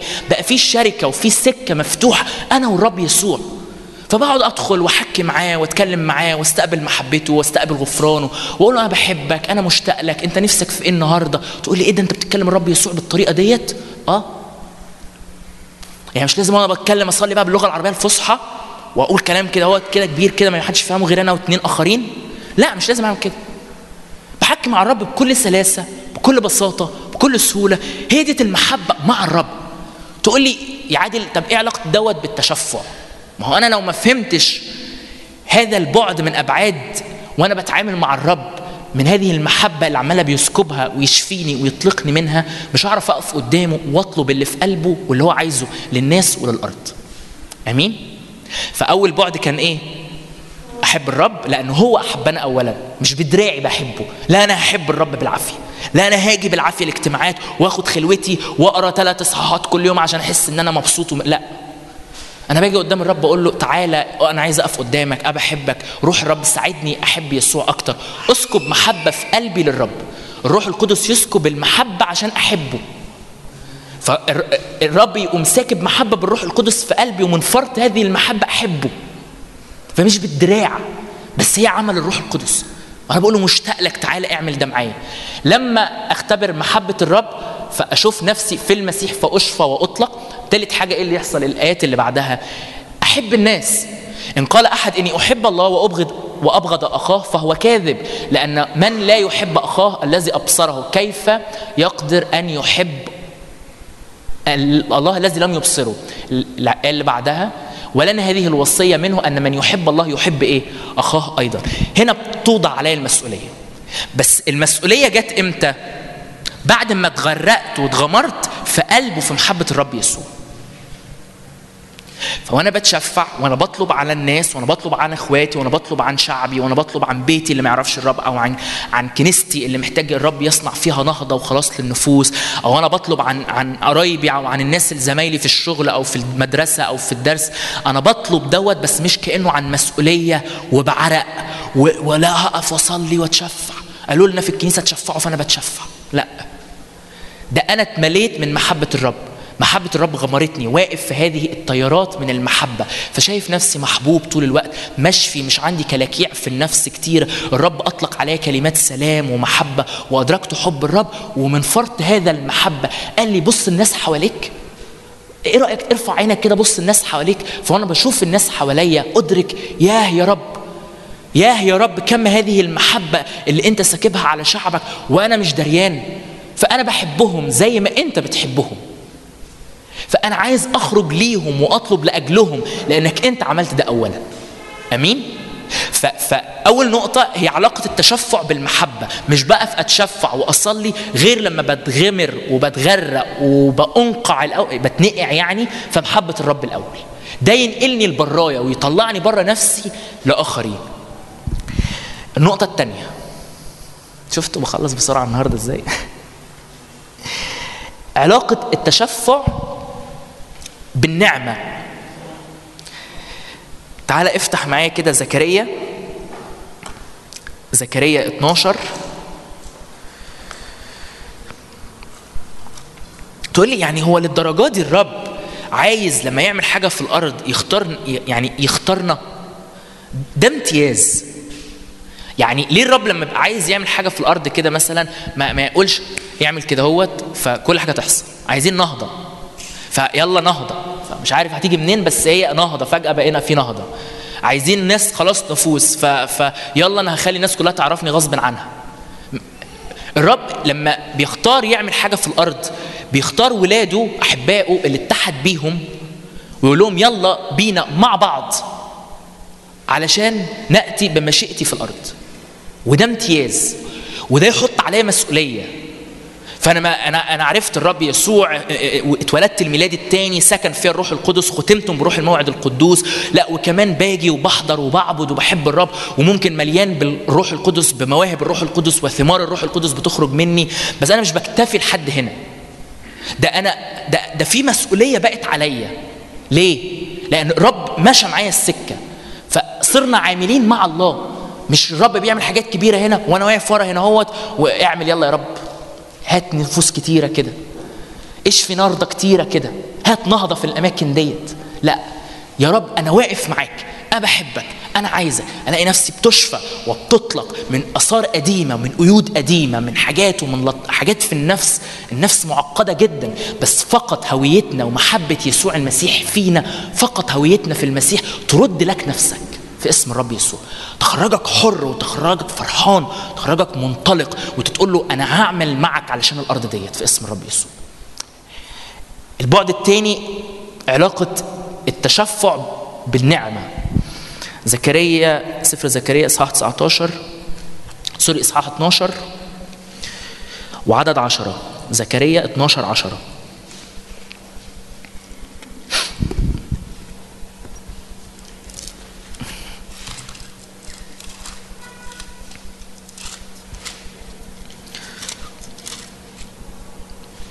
وأفيض على بيت داود على سكان أورشليم روح النعمة والتضرعات فينظرون إلي الذي طعنوه وينوحون عليه كنائح على وحيد له ويكونون في مرارة عليه كمان هو في مرارة على بكره. بس أنا عايز الآية بتاعت عشرة هركز عليها. أفيض على بيت داود على سكان أورشليم روح النعمة والتضرعات. ليه ربط النعمة بالتضرعات؟ التضرعات ديت يعني يعني أصلي أتشفع أتضرع بس تلاقي الروح القدس يربطها بالنعمة. لأنه عمري ما هعرف أشوف الناس حواليا زي ما الرب شايفهم غير بنعمة الرب. عمري ما هشوف ال- ال- الخطاة محبوبين عند الرب غير لما أشوف الرب شايفهم إزاي. عمري ما هشوف الناس اللي برا يعني أنا بطبعي مثلا أنا إيه اللي يخليني مثلا الصبح أهتم بشخص أو أنا نازل الشغل أو أنا رايح خدمة قلبي ياكلني على ناس معايا في الشغل أو قلبي ياكلني على ناس معايا في مش عارف فين أو قلبي ياكلني على الكنيسة اللي ما فيهاش عمل للرب وما فيهاش خلاص للنفوس وما فيهاش تعليم وتلمذه إيه اللي يخلي بطبعي ده يحصل؟ مني أنا مفيش أي حاجة. بس نجد نلاقي الروح القدس يقوم مطلع جوايا جوع وعطش. فأشوف الرب يسوع شايف الناس إزاي. فتلاقي في مرات كتيرة مثلا تلاقي إنه إنه تبقى قاعد كده وتجد وأنت بتصلي تلاقي نفسك عمال تفتكر ناس وأنت ما تعرفش عنهم حاجة من سنين أو من وقت طويل. بس تلاقي الرب عمال يخليك جواك تطلب وتتصلي لأجلهم وتتشفع لأجلهم. ليه ده بيحصل؟ لأنه ده روح النعمة عمالة يفيض فيك تضرع. تشوف مثلا تس ما أعرفش أكيد بتجربوا ده أكيد بتختبروا دوت إنه في مرات وأنت قاعد بتصلي كده و- و- وتلاقي الروح القدس يفكرك ببلد أو بمنطقة أو بمجموعة من الناس أو بالحي اللي أنت قاعد فيه أو أو بمنطقة فيها أنت عارف إن فيها شرور كتيرة فيها حاجات شر كتيرة بتحصل مش عاجباك فتلاقي إنه عمالة تبكي وبتئن جواك وأنت مش عارف أنت ما تعرفش حد هناك بس هي دي روح النعمة اللي الرب بيخليك بيها تشوف الناس زي ما هو شايفهم. وبسبب إنه يخليك تشوفهم زي ما هو شايفهم يخليك تقعد على ركبك بالساعات بالرغم إن أنت بطبعك ما بتبقاش عايز تعمل كده. يعني أنا كعادل ما بقاش عايز أعمل كده في مرات ما- ماليش نفس يعني مش مهتم قوي. بس يجي الرب يخلي جواك أحشاء زي أحشائه. عشان كده مثلا مرات كتير يعني تعالوا عارفين وانتوا بتصلوا بالروح؟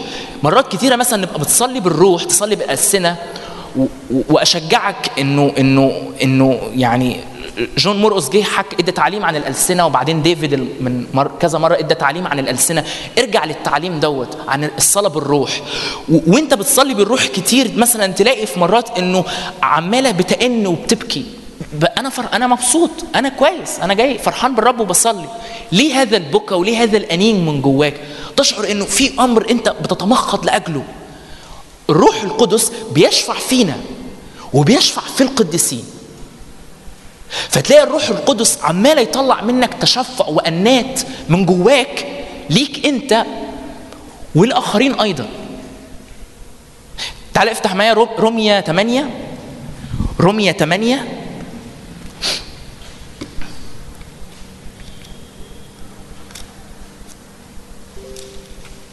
رومية 8 عدد 26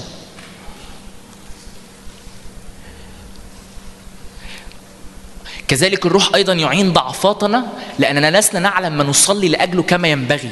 ولكن الروح نفسه يشفع فينا بانات لا ينطق بها. انزل العدد اللي بعده كمان 27 ولكن الذي يفحص القلوب يعلم ما هو إيه؟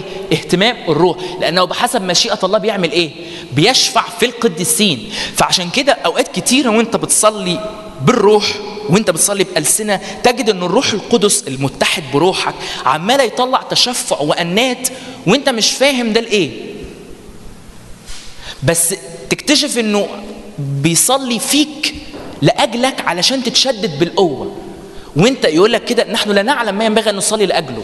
يعني مرات كتير أبقى داخل وفي الخلوة أو حتى في اليوم الطبيعي بتاعك أنا مش عارف أصلي لإيه بالظبط. تقول لي طب أتشفع لإيه وأعمل إيه؟ تلاقي نفسك مش عارف تصلي لإيه بالظبط. بس الروح القدس وانت بتصلي بالروح تلاقي عمال يطلع فيك أنات وعمال يطلع فيك تشفع وعمال يطلع فيك صلاة ليك وللآخرين فيك وفي القديسين فيك والأجل ناس تانيين. فتلاقي نفسك بتصلي لواحد بني آدم في بلد أنت ما تعرفش ولا تسمع عنها حاجة. وتلاقي نفسك عمالة بتصلي لأجل منطقة ولأجل مجموعة. وتلاقي نفسك عمالة تصلي لأجل كنيسة. وتلاقي نفسك عمالة تصلي لأجل بلد أنت عمرك أصلا ما تعرفش إنها على الخريطة. وتلاقي نفسك فجأة وأنت بتصلي ممكن الروح يقوم مشاور لك وملمع جواك حاجة. وهي دي صورة من صور الترجمة انه إنه يوري جواك منظر. تلاقي بصلي صلوات عادية أو بتصلي بالروح وتلاقي فجأة تلاقي نفسك افتكرت كده الأرامل والأيتام.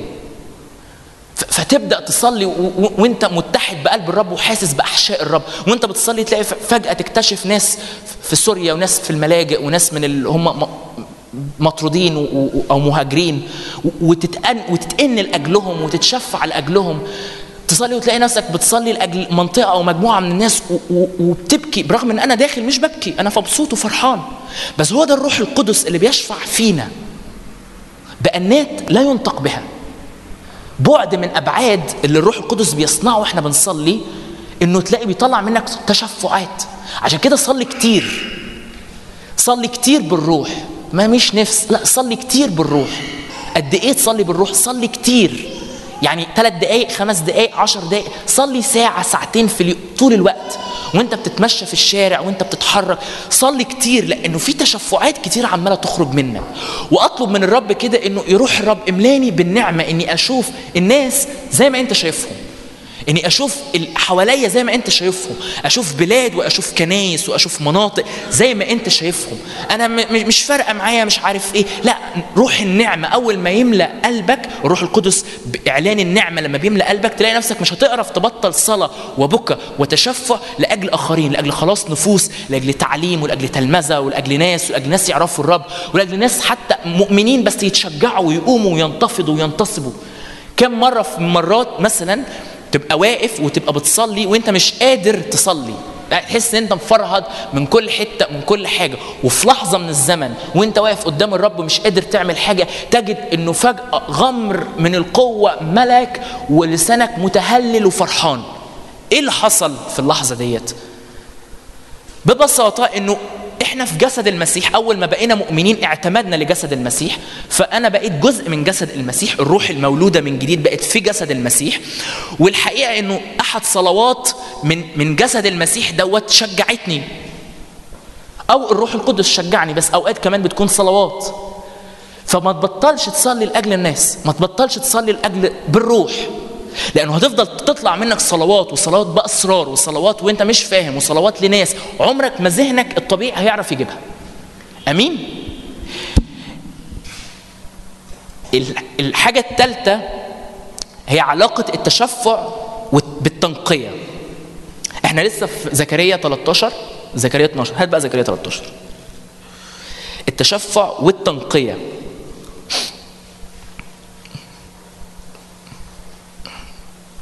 زكريا 13 عدد واحد. في ذلك اليوم يكون ينبوع مفتوح لبيت داود ولسكان أورشليم للخطية وللنجاسة. لا خلينا في عدد واحد. فاكرين زكريا 12 قبلها بكام عدد؟ كان بيتكلم عن إيه؟ بيتكلم عن أفيض عليكم بروح النعمة والتضرعات. ففي نعمة بتخليك تشوف الناس وتخليك تحب الناس زي ما الرب شايفهم مش زي ما أنت بتحكم عليهم. مش زي حتى على فكرة يعني هرجع بس نقطة لورا استحملوني. ممكن أنا أكون شايف شخص قدامي فعلا بيخطئ. يعني هو فعلا أنا مش بتبلع عليه هو فعلا مخطئ. بس أجد ألاقي نفسي بحبه وأصلي لأجله مش هروح أحضنه وأبوط فيه وأقول له أنت حبيبي وخ... لا مش هعمل كده. بس ألاقي نفسه بقبله وبطلب وبتطلع مني صلوات لأجله بسبب روح النعمة. فبعدها بكام عدد يقول لك إيه؟ في ذلك اليوم لا خلينا في نفس العدد واحد. في ذلك اليوم يكون ينبوع مفتوح لبيت داود لسكان أورشليم للخطية أو لنجاسة. يعني إيه؟ بيقول إنه بسبب هذا التشفع إنه هيحصل في تنقية للأرض كلها. هتحصل إنه في غفران للخطايا هيحصل في تنقية آه، ينبوع مفتوح يعني يحصل تنقية يعني يحصل آه، غسل يعني يحصل تنقية ما بقاش في خطية. يحصل تنقية بسبب روح النعمة والتضرعات. الآيات ديت لها بعد في ال في ال في ال في المجيء الثاني للرب يسوع بس المبدأ الكتابي موجود انه كل مرة بيبقى في تضرع وفي تشفع بيخرج مننا مع الناس صلاة وتمخض أمام الرب عشان نأتي بمشيئة الرب. طول الوقت نجد أنه الرب بيصنع خلاص ومصالحة في المنطقة اللي إحنا بنصلي لأجلها أو للناس اللي إحنا بنصلي علشانها. فأنا بصلي مثلا لأجل بيتي يخلص. وأنا بتك على الحاجات ديت لأنه مش عارف ساعات بحس إنها ما بتتقالش بس هي مهمة. لو أنت في بيتك أو في عيلتك قبلت الرب يسوع واتولدت الميلاد التاني أوعى تبطل صلاة لأجل باقي عيلتك. وتعطش وتجوع إن أنا مش هدخل السماء غير وعيلتي معايا داخلين السماء. لانهم مسؤوليتك. و- فبصلي لأجل عيلتي بتشفع فأصلي لأجل العيلة. يعرفوا الرب لأجل بابا أو ماما أو إخواتي أو قرايبي أو ابن عمي وابن أختي وابن خالتي.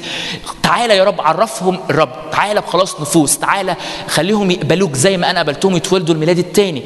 أو أنا في الشغل. كل حد فينا هتلاقيه بيروح الدرس أو بتروح الشغل أو بتروح المدرسة. إيه أخبار الثلاث سنين بتوع ثالثه ثانوي؟ ثالثه ثانوي مليانين ناس. الناس دولت ما يعرفوش الرب. وغالبا الناس دولت مش هيجوا هنا الاجتماع. وأنا مش هقابل الناس اللي في ثالثه ثانوي أصحابك. فالحل إن أنت المسؤول قدامهم قدام الرب عنهم يعني. فبقف عنهم طول الوقت.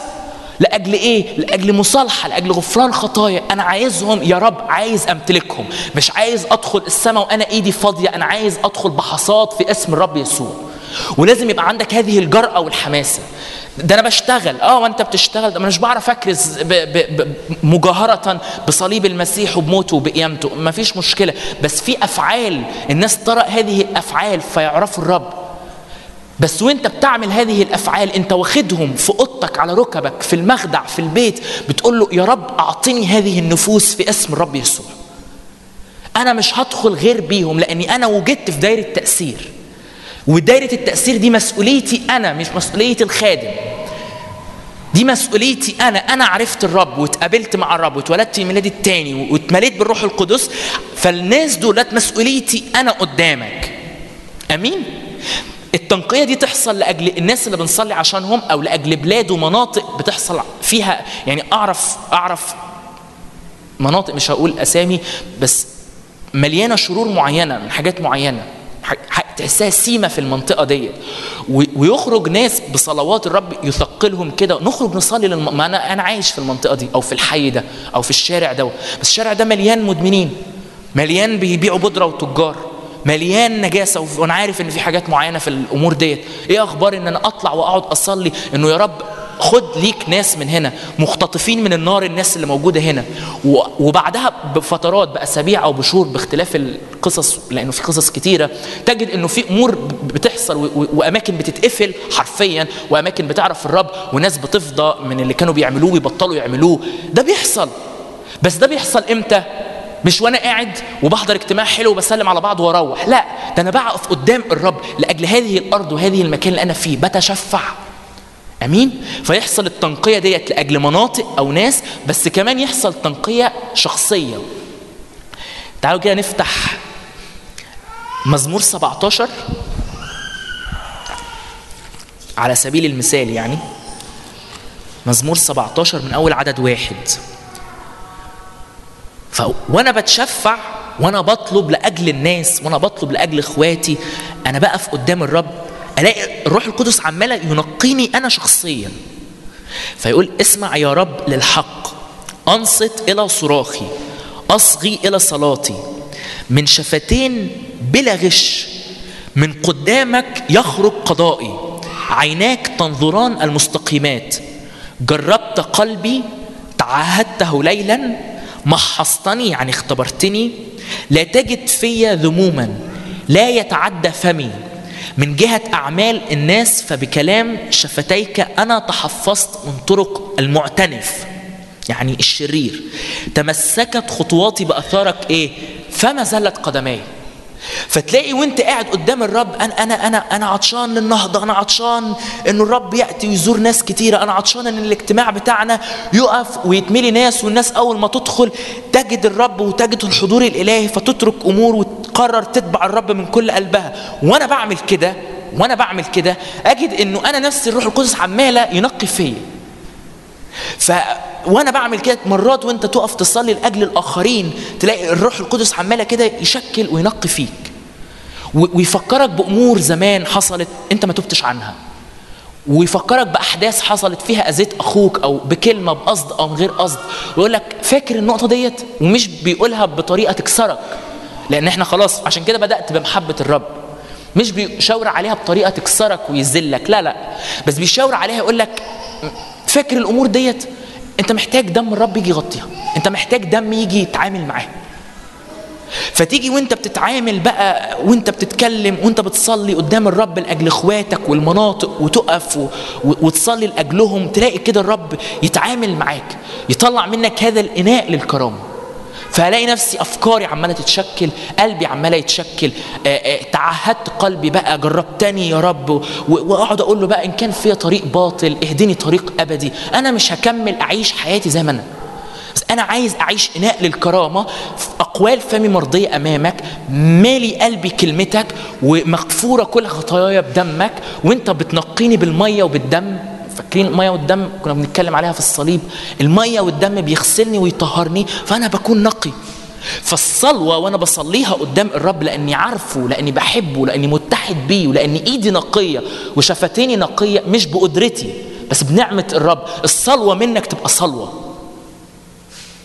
فتقف مرة تقف تصلي لأجل ناس ولأجل مناطق صلوتك تأتي بثمر. عشان كده ليه في ناس كتيرة مثلا تيجي تصلي تبقى تقول لك تعالى صلي لي لأجل حاجة فلان تقول له آه أمين بصلي لك. والناس تفتكر تتشجع كده إن أنت بتصلي وفلان بيصلي وكلنا بنصلي لبعض ودينا بنصلي و... بس الحقيقة الحقيقة إنه الصلاة بتاعت الإنسان المؤمن المتحد بالرب الصلوة بتبقى صلوة. فأنا لما بصلي أنا عارف إنه في ثمر بيحصل. أنا عارف إن في نتيجة بتحصل. فلما شخص يقول لك بيبقى مقيد أو تعبان أو متعذب في حاجات معينة ي- يا فلان تلاقي في ناس كده بيجري عليهم أقول لهم من فضلك تعالى اتحد معايا. ليه؟ عشان أنا عارف صلوته صلوة بتأتي بثمر فلما أصلي لحد مقيد مش هنقعد 30 سنة نصلي لحد مقيد بس صلي لحد مقيد يبدأ يتحرر يبدأ يتملي فرح في البيت ويبدأ يجي ورجله تيجي للرب ويجي الناس ويجي الأماكن والرب يتقابل فيه معاه. تعالى صلي لأجل خلاص نفوس شخص معين هنقعد نصلي والرب يبدأ يتعامل. يقبل أو يرفض دي بتاعته لأن دي حرية شخصية بس الرب يبدأ يتعامل معاه. تعالى نصلي أجل فلان التعبان اللي عنده حاجة معينة هنقعد نصلي ودايما في ثمر بيحصل في نتيجة بتحصل. بس ده بيحصل إمتى؟ والرب عماله بينقي فيا. فاهمين أقصد إيه؟ ده بيحصل إمتى؟ مش وأنا عايش حياتي كده سبهللة كده وطالع وده بنسمع نسمع نقرأ نقرأ أي كتب أي كتب.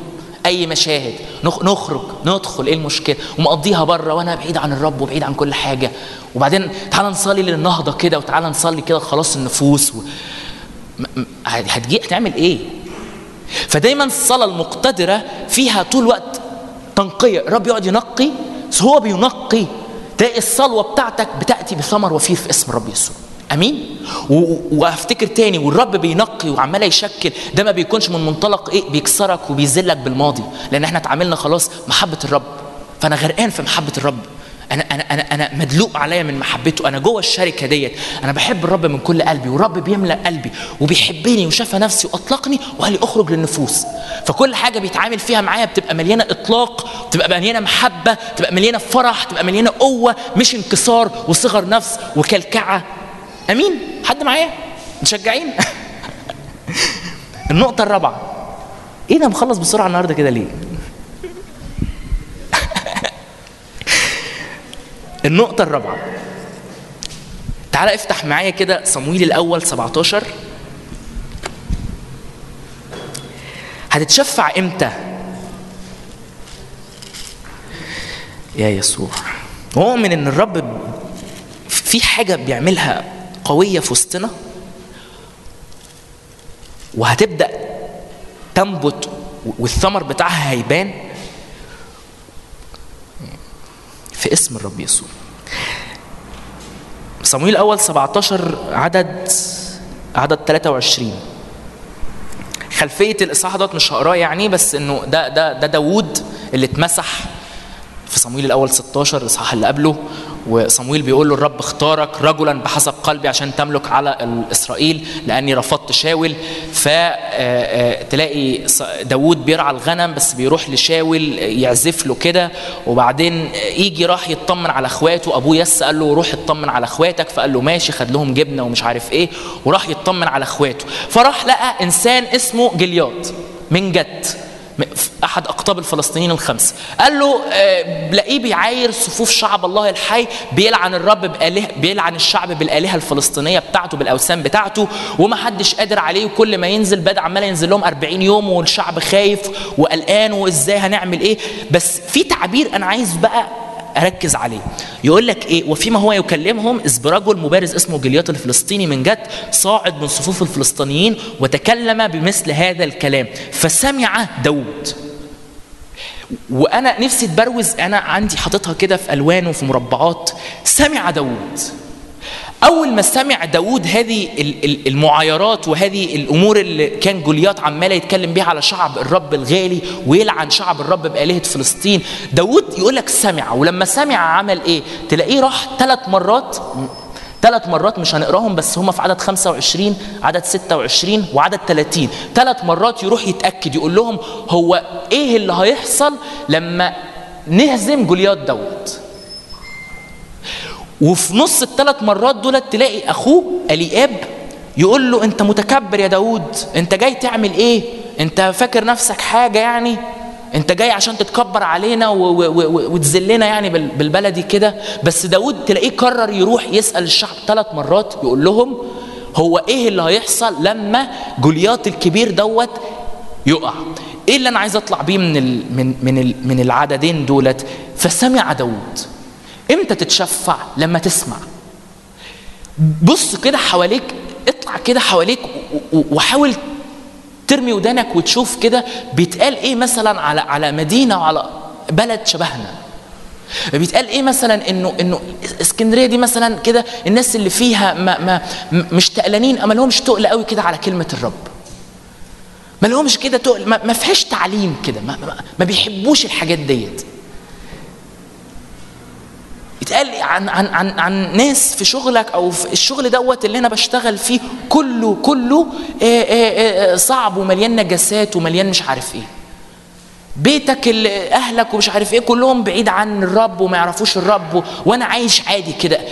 بس في تعبير تستغلاه كده فسمع داود وأول ما بسمع بداية السمع بالمناسبة هي البداية اللي الخط مشى فيها إنه داود يبقى ملك. وداود يهزم جوليات والناس تهتف لداود النساء تهتف لداود ويبدأ قصة إنه داود يمشي في السكة إنه يكون هو الملك وبيت داود يذهب يقوى وبيت شاول يذهب يضعف. بس إمتى؟ سمع داود. ارمي ودانك كده. كم كم ناس حوالينا كم ناس حوالينا ما يعرفوش الرب قد إيه وأنا قاعد كده ما أنا فرحان إن أنا بحضر الرب وبتعزى وبيقولوا لنا ترنيمات حلوة. أنا فرحان إني إني إني لأ. سمع داوود سام اسمع كده حواليك بيتقال إيه عن عن كم مرة وكم اجتماع حصل فيه مثلا أمور إيه، أحداث كرازية كبيرة جدا ومحترمة جدا بس الناس بعد ما خلصت ما كانش في أي حاجة للتلمذة وللتعليم الناس تتبع بيها فالناس اللي جت عرفت الرب ما نعرفش هم فين دلوقتي ما أعرفش بالنسبة لك إيه بس أنا بالنسبة لي الحاجات دي بت- بت- بتوجع قلبي. وتسمع كم التعييرات كده انه إنه ما فيش ما فيش حضور إلهي كده مش قوي. ما فيش نهضة كده قوية. ما فيش. ما فيش ناس بتيجي عطشانه وجعانة للرب. الشباب بره ما بيعرفوش الرب. تشتاق انه انه لا. أنا مش هقف في الأرض ديت. أنا عرفت الرب اتجددت اتولدت الميلاد التاني مليان بالروح القدس. عشان الرب يجيبني ليه؟ عشان أتعزى ويتطبطب عليا كل أسبوع. أكيد في حاجة غلط. مش ده إنجيل المسيح مش ده الكتاب المقدس اللي أنا عمال أقراه في إيدينا واللي أنتوا بتقروه مش هو ده الروح القدس الساكن فينا مش هو ده الإله اللي إحنا آمنا فيه لسه في أكتر بكتير. أمين فاكرين كان كان مارتن بيشارك حاجة يعني وعظة مهمة كده في مرة من آخر 23 كده وهو بيقول نبطل نبص على نفسينا ونطلع بره نبص على الناس بره ونصلي لأجل بلادنا وبلاد حوالينا. فاكرين الوعظة دي؟ ارجع اسمعها لو أنت مش فاكرها. وعظة مهمة. فأنا مش باجي طول الوقت عشان على قدنا. أنا مشتاق يا رب لكثيرين كثيرين في اسم الرب يسوع. يأتوا يتقابلوا مع الرب ويأتوا قدام الحضور الإلهي ويتفكوا ويتحرروا ويتملوا فرح ويتملوا تعزية ويتولدوا الميلاد التاني وخطايا تغفر في اسم الرب يسوع. وناس تجيب ناس فالناس لأنها اختبرت الرب تجيب صحابها وتجيب اللي يعرفوها. ويجدوا حقيقي خلاص للنفوس ويجدوا حرية ويجدوا شفاء ويجدوا آه، آه، سلام ويجدوا تعزيات ويجدوا قوة تملى. واخرج من أسبوع لأسبوع كده وأنا بتحرك وراء الرب. الست أيام اللي أنا مش بحضر فيهم اجتماعات أنا بأثر في دايرة التأثير بتاعتي بره أمين؟ فأنا بقعد أتشفع لاجل ده. ده مش هيحصل إيه؟ لوحدي. ده يحصل إمتى؟ لما أقف قدام الرب. وأنا مليان من محبة الرب وأنا مليان من نعمة الرب وأنا الرب عمال ينقيني. أمين؟ التعبير الثاني فسمع داود تحفره جوه قلبك كده. التعبير التاني هو تعالوا نطلع يوحنا أربعة يوحنا أربعة تتشفع لما تسمع وتتشفع كمان لما ترى. يوحنا بعد الرب يسوع بعد ما كلم السامرية في سخار و- وقال لهم كده إنه آه، 35 أما تقولون إنه يكون أربعة أشهر ويأتي الحصاد هأنذا أقول لكم ارفعوا عينيكم انظروا الحقول إنها قد ابيضت الحصاد. الحاصد يأخذ أجرة يجمع ثمرا للحياة الأبدية لكن يفرح الزارع والحاصد معا في اسم الرب يسوع. لأنه في هذا يصدق القول أن إيه؟ واحد يزرع وآخر إيه؟ يحصد. أنا أرسلتكم لتحصدوا ما لم تتعبوا فيه. آخرون تعبوا وأنتم قد دخلتم على تعبهم. فهتتشفع وانت لما تسمع بس تتشفع كمان لما تشوف. وتبص حواليك لكم الاحتياج حوالينا لكم الناس اللي محتاجة إنسان يتلامس معاها ويطلق ليها رجاء ويتكلم بيها بسلام في وسط دوشة كتيرة تطلق كلمات آه، ياما ياما الرب بيتقابل مع ناس فأنا يعني مش عارف أحكي تفاصيل في المايك كده بس بس أشغال كتير في الشغل لناس غير مسيحيين. الرب يتقابل معاهم فقط بسبب إنهم شافوا إنسان عايش حقيقي مبادئ ملكوت الرب. بدون تعزية بدون أي فرح بدون أي رجاء في الدنيا. بس أنا مش يلاقي شخص لا يتكلم الكلام بتاعهم بيسلك سلوك مختلف فيقولوا إحنا عايزين من ده. إشمعنى أنت كده؟ إشمعنى ليه؟ إيه الأمان؟ وإيه السلام؟ وإيه الراحة؟ وإيه الهدوء؟ وليه الأعصاب اللي مليانة هدوء وسلام ده إحنا عايزين من ده. وأؤمن كده كمان إنه زي ما الرب يسوع قال كده إنه أنا أرسلتكم آخرين قبلكم تعبوا وأنتم دلوقتي تحصدوا اللي الآخرين زرعوه قبل كده. الرب بقاله وقت طويل لسنين طويلة عمالة يحط في رصيدنا حاجات كتيرة من من تعليم ومن إطلاق ومن تشجيعات ومن تعزيات علشان بيأتي الوقت اللي فيه بنتحرك لقدام وإحنا ورانا زخم وإحنا ورانا تشجيع وإطلاق إنه يلا جول قدام. أمين. أمين. أنتوا متعزين قوي ولا أنتوا مش معايا خالص؟ هبهزر معاكم. طيب. أمثلة لأشكال التشفع طبعا في الكتاب المقدس مليان أنا عمري ما هعمل كده بس تعالى نطلع صمويل الأول. صمويل الأول 12 صمويل الأول 12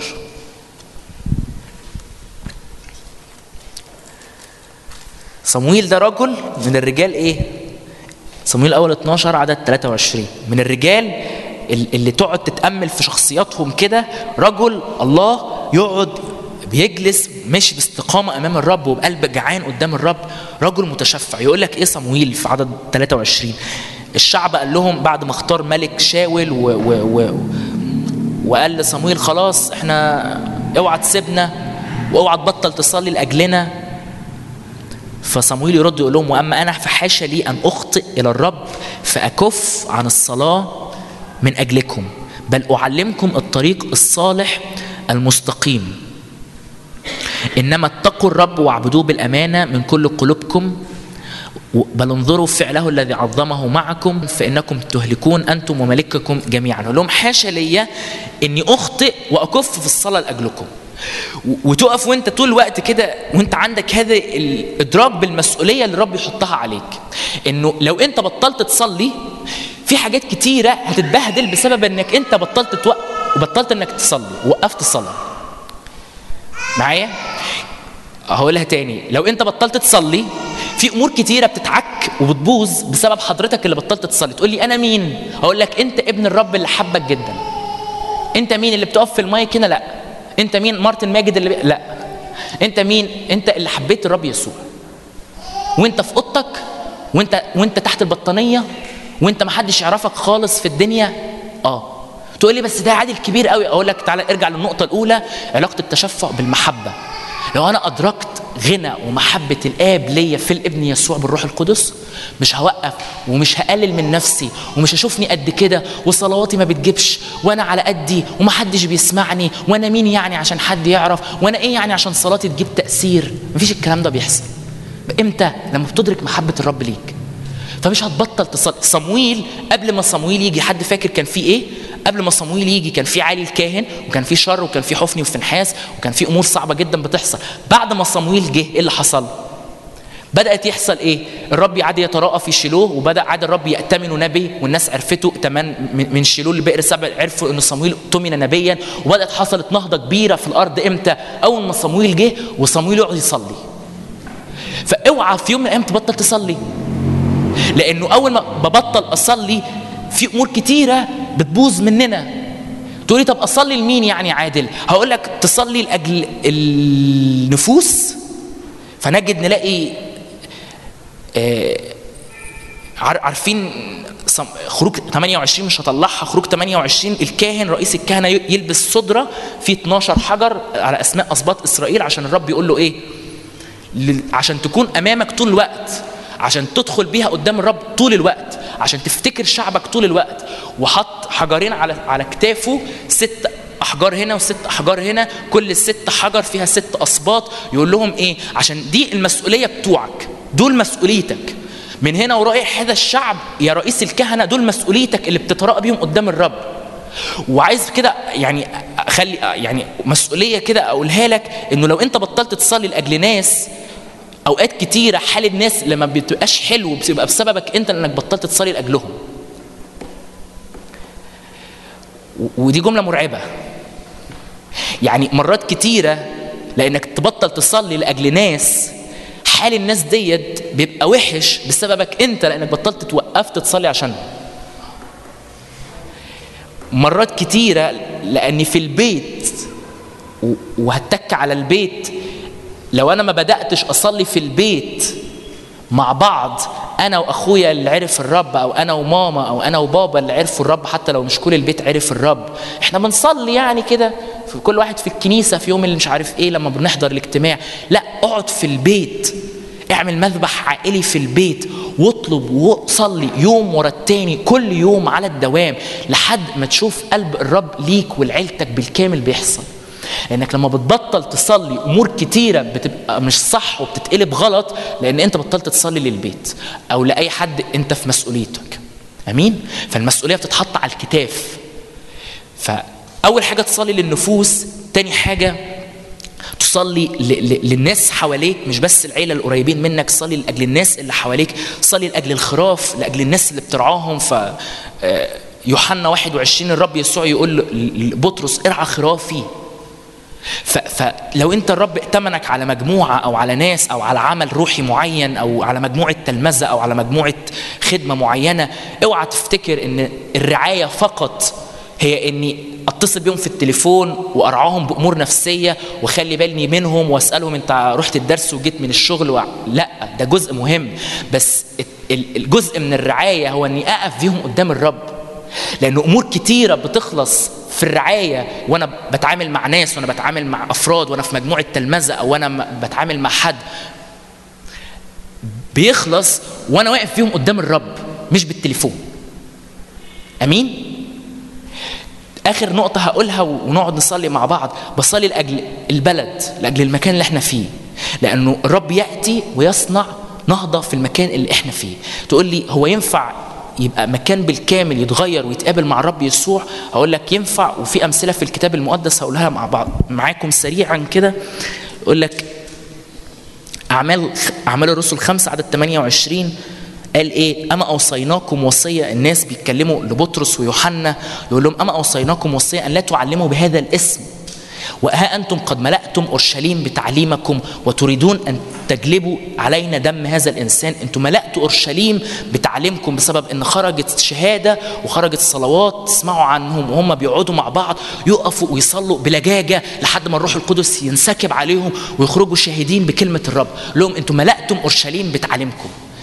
شاهد تاني في في أعمال الرسل 19 عدد 9 محاجا بيتكلم عن بولس كل يوم في مدرسة إنسان اسمه تيرانوس وكان ذلك مدة سنتين حتى سمع كلمة الرب يسوع جميع الساكنين في آسيا من يهود ويونانيين. إزاي عملتها في سنتين؟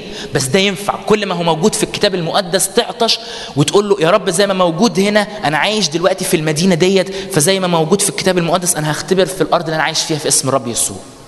شاهد ثالث روميا 15 عدد 19 بقوة آيات وعجائب بقوة روح الله حتى إني من أورشليم وما حولها إلى إليريكون. قد أكملت التبشير بإنجيل المسيح.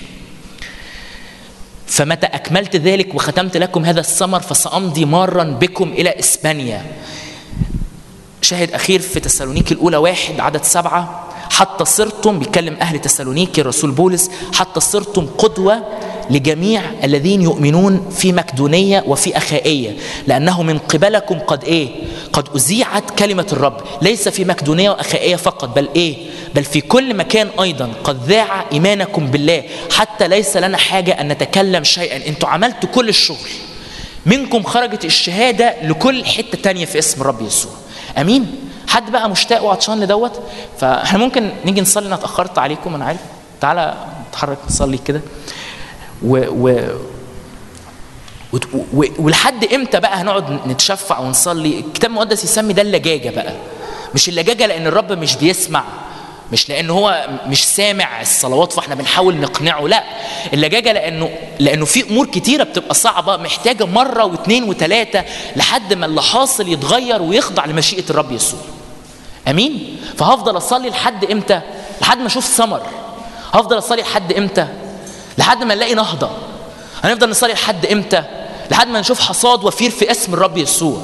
لحد ما نشوف كثيرين بيعرفوا الرب وكثيرين بييجوا يدخلوا الاجتماعات بتاعتنا ويلاقوا انه إنه إيه الحضور الإلهي ده؟ حقا إن الرب في هذا المكان. نفضل نصلي لإمتى؟ لحد ما نلاقي الشفاء والتحرير دي مش بنقعد نتكلم عنها. ده حاجة طبيعية في الحضور الإلهي في اسم الرب يسوع. بنقعد نصلي لحد إمتى؟ لحد ما نلاقي التعليم والتلمذة مالي الأرض بتاعتنا في اسكندرية.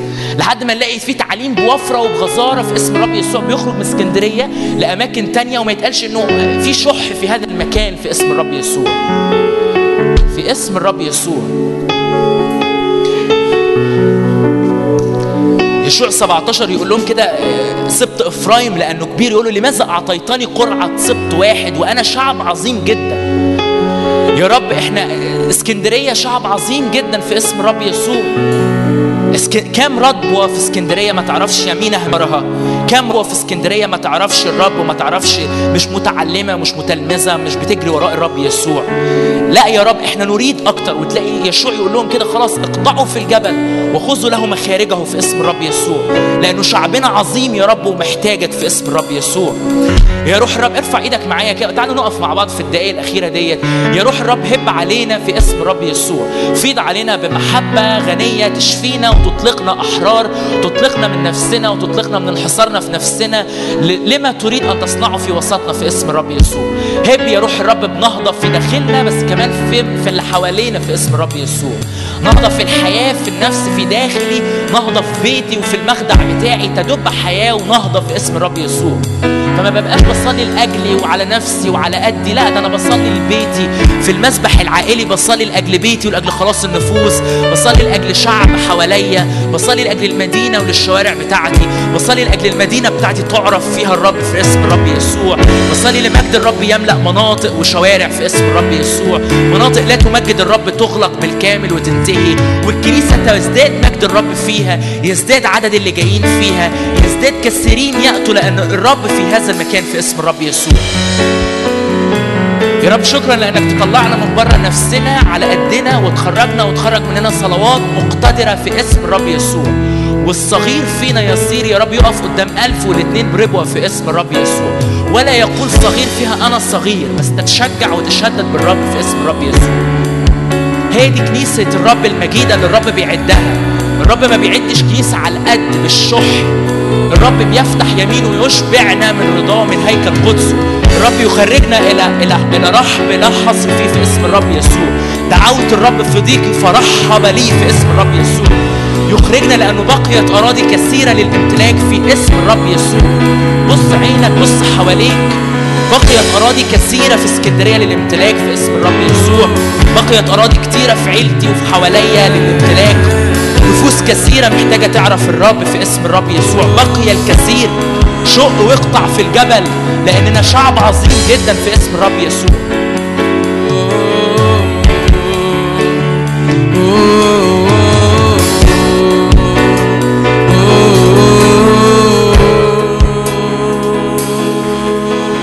أهي الذي أهي الأزل الأبدي. أقف وأبدي. ذا ارسلني أهي الذي أهي الأزل الأبدي أقف أمامك. أنا إرسلني. أهي الذي أهيا أهي الذي أهي الأزل الأبدي أقف أمامك. ارسلني أهي الذي أهيا أهي الذي أهيا الأزل الأبدي. أقف أمامك. أنا ذا ارسلني قدس قلبي. قدس قلبي. قدس قلبي. يا من تحب نفسي فاكون.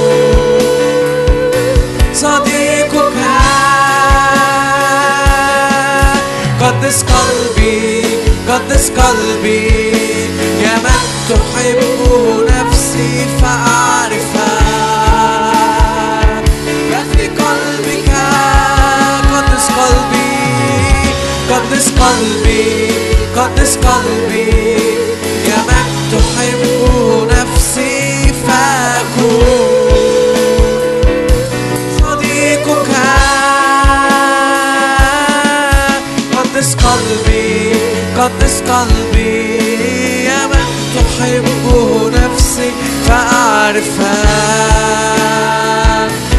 قلبك أقرب نازرين أقرب نازرين يا روح الله. أقرب نازرين يا روح الله. يعد الطريق للراكب في الكفار. أقم نازرين يا روح الله. أقم نازرين يا روح الله. يعد الطريق للراكب في أقم نازرين أقم نازرين يا روح الله. أقم نازرين يا روح الله. يعد الطريق للراكب في الكفار جيلا يصنع التاريخ جيلا يصنع التاريخ. جيلا معتزلا لك وجيلا يعمل ما في قلبك. جيلا يجذب الحضور. جيلا مشتعلا بك. وجيلا قدس لك. جيلا يصنع التاريخ. جيلا معتزلا لك. وجيلا ما في قلبك. جيلا يجذب الحضور. جيلا مشتعلا بك. وجيلا قدس لك. أقم نازرين يا روح الله. أقم نازرين يا روح الله.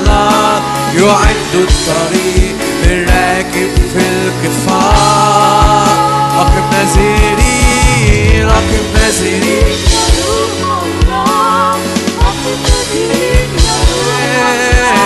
يعد الطريق للراكب في الكفار روحك يقول روحك يقول. في وسط شعبك يعد جيلا طالبين وجهك روحك يقول في وسط شعبك يعد جيلا مكرسا أقم نازرين أقم نازرين يا روح الله. أقم نازرين يا روح الله يعد الطريق للراكب في نازرين أقم نازرين يا روح الله. نازلين يا روح الله يعد الطريق للراكب في القفار قدس قلبي قدس قلبي. قدس قلبي يا من تحبه نفسي فاكون صديقك. قدس قلبي قدس قلبي يا من تحبه نفسي فأعرفها ما في قلبك قدس قلبي. قدس قلبي قدس قلبي. يا من تحبه نفسي فأكون صديقك. قدس قلبي قدس قلبي. يا من تحب نفسي فأعرفها. ما في قلبك. أقم نازلين يا روح الله أقم نازلين يا روح الله يعد الطريق للراكب في الكفار أقم نازلين يا روح الله أقم نازلين يا روح الله يعد الطريق للراكب في الكفار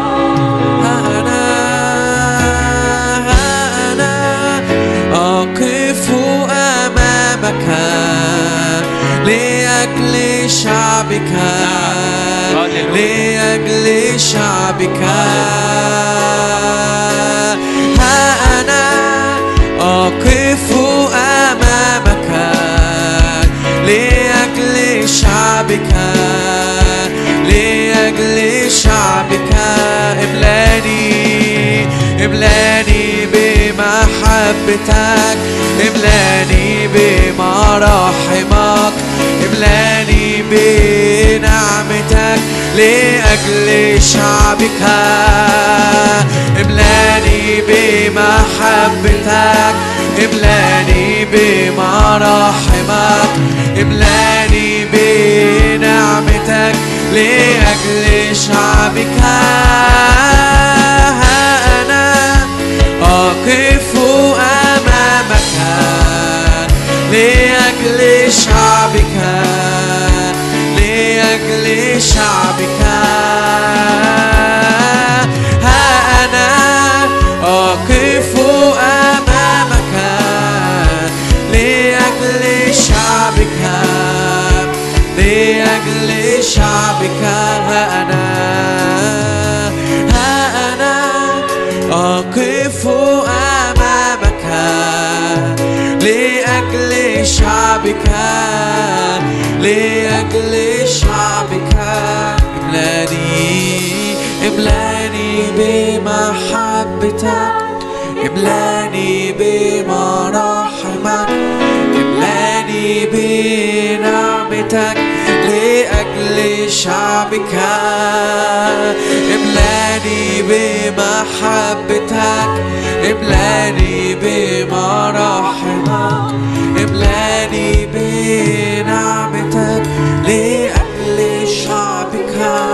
مكتوب كده يا رب بقوتك يفرح الملك بخلاصك كيف لا يبتهج جدا. شهوة قلبك أعطيته وملتمس شفتيه لم تمنعه. ويجي الرب يسوع يقول للاثنين الأعميين اللي كانوا عمالين يصرخوا ليه كده ماذا تريدان أن أفعل بكما؟ وتخيل كده وانت مغمض عينك وانت كده بتصلي تخيل الرب يسوع واقف أمامك بيقول لك أنت عايزني دلوقتي أعمل إيه؟ انت عايزني اعمل إيه دلوقتي؟ قول له قلبك وشهوة قلبك في اسم رب يسوع.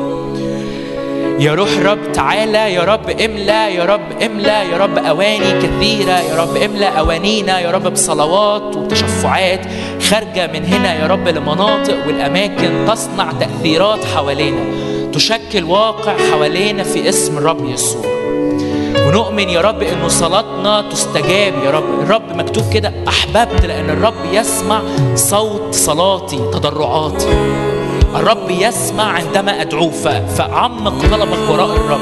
نفسك في إيه؟ ما تطلبش حاجة شخصية بس وسع طلبتك في اسم الرب يسوع. املى يا رب كنيستك من غناك ومن محبتك. املى كنيستك يا رب من المهابة ومن المخافة. املى كنيستك يا رب إنها تشهد عن عمل نعمتك وصليبك يا رب. أعطي كنيستك والعروس يا رب أماكن متسعة كثيرة أراضي كثيرة في اسم الرب يسوع. املى اسكندرية من معرفة مجدك في اسم الرب يسوع. املى اسكندرية يا رب من تعليم ومن التلمذة اجعل فيها تلاميذ كثيرة ليك يسوع بيحبوك وبيتبعوك بيحملوا صليبك في اسم الرب يسوع. احمل فيها يا رب مراحم ومحبة يا رب. فيأتي كثيرين يقولوا انه حقا إن الرب في هذا المكان وفي هذه المدينة. حقا قد وجد يا رب حقا قد وجد في هذه الأماكن أعمدة حامله للنهضه وللحضور الإلهي في اسم الرب يسوع. حقا وجد شباب اؤمن كده ان الرب. في شباب كتيرة الرب بيشاور على ناس يقول حقا دي آنية للكرامة أنا أسكب عليها من نهضتي ومن الحضور بتاعي. أجعلها آنية حاملة للنهضة وللحضور الالهي أينما ذهبت في اسم الرب يسوع أينما ذهبت هي حاملة للنهضة وللحضور الالهي في اسم الرب يسوع. وكمل اتسع كده اتسع في اسم الرب يسوع. في أماكن كتيرة يا رب محتاجة تعرفك. بص كده في الدلتا بص في محافظات الدلتا. يا رب رشيد دمياط محافظات الدلتا وفي منصورة. في في المنصورة كنيسة قوية في عمل روحي حاصل فيها. ليزداد عملك في المنصورة يا روح الرب في اسم الرب يسوع. نهضة غ... نهضة يا رب كثيرة وفرة يا رب في المنصورة في اسم الرب يسوع. بص كده بص حواليك كده في, في, في- باقي المحافظات. بص كده في المنيا. يا رب كمل عمل في المنيا يا رب من اللي انت بتصنعه. كمل وأخرج أبطال. يا رب في اسم الرب يسوع. ولا يا رب يسكتون يا رب ولا يكتم هذا العمل ولا يقف في اسم الرب يسوع. في في في السوهاج في في الأقصر عمل روحي قوي بيحصل. ليزداد عملك في الأقصر. بيت الصلاة في الأقصر يا رب ليزداد فيه النيران. لا تطفأ في اسم الرب يسوع. ليزداد يا رب النهضة في الأقصر. خلاص نفوس كثيرة في الأقصر في اسم الرب يسوع. كثيرين يأتوا يا رب في الأقصر في اسم الرب يسوع ويعرف الرب في الأقصر في اسم الرب يسوع. يا رب من الشرق للغرب من الشمال للجنوب. يا رب عايزين نهضة وافرة يا رب تملأ وتغطي الأراضي في اسم الرب يسوع لأننا لا نكتفي بالقليل ولا نكتفي بالفتات لكن نؤمن يا رب نؤمن بإنجيلك ونؤمن بخلاصك إنه لأقصى الأرض في اسم الرب يسوع.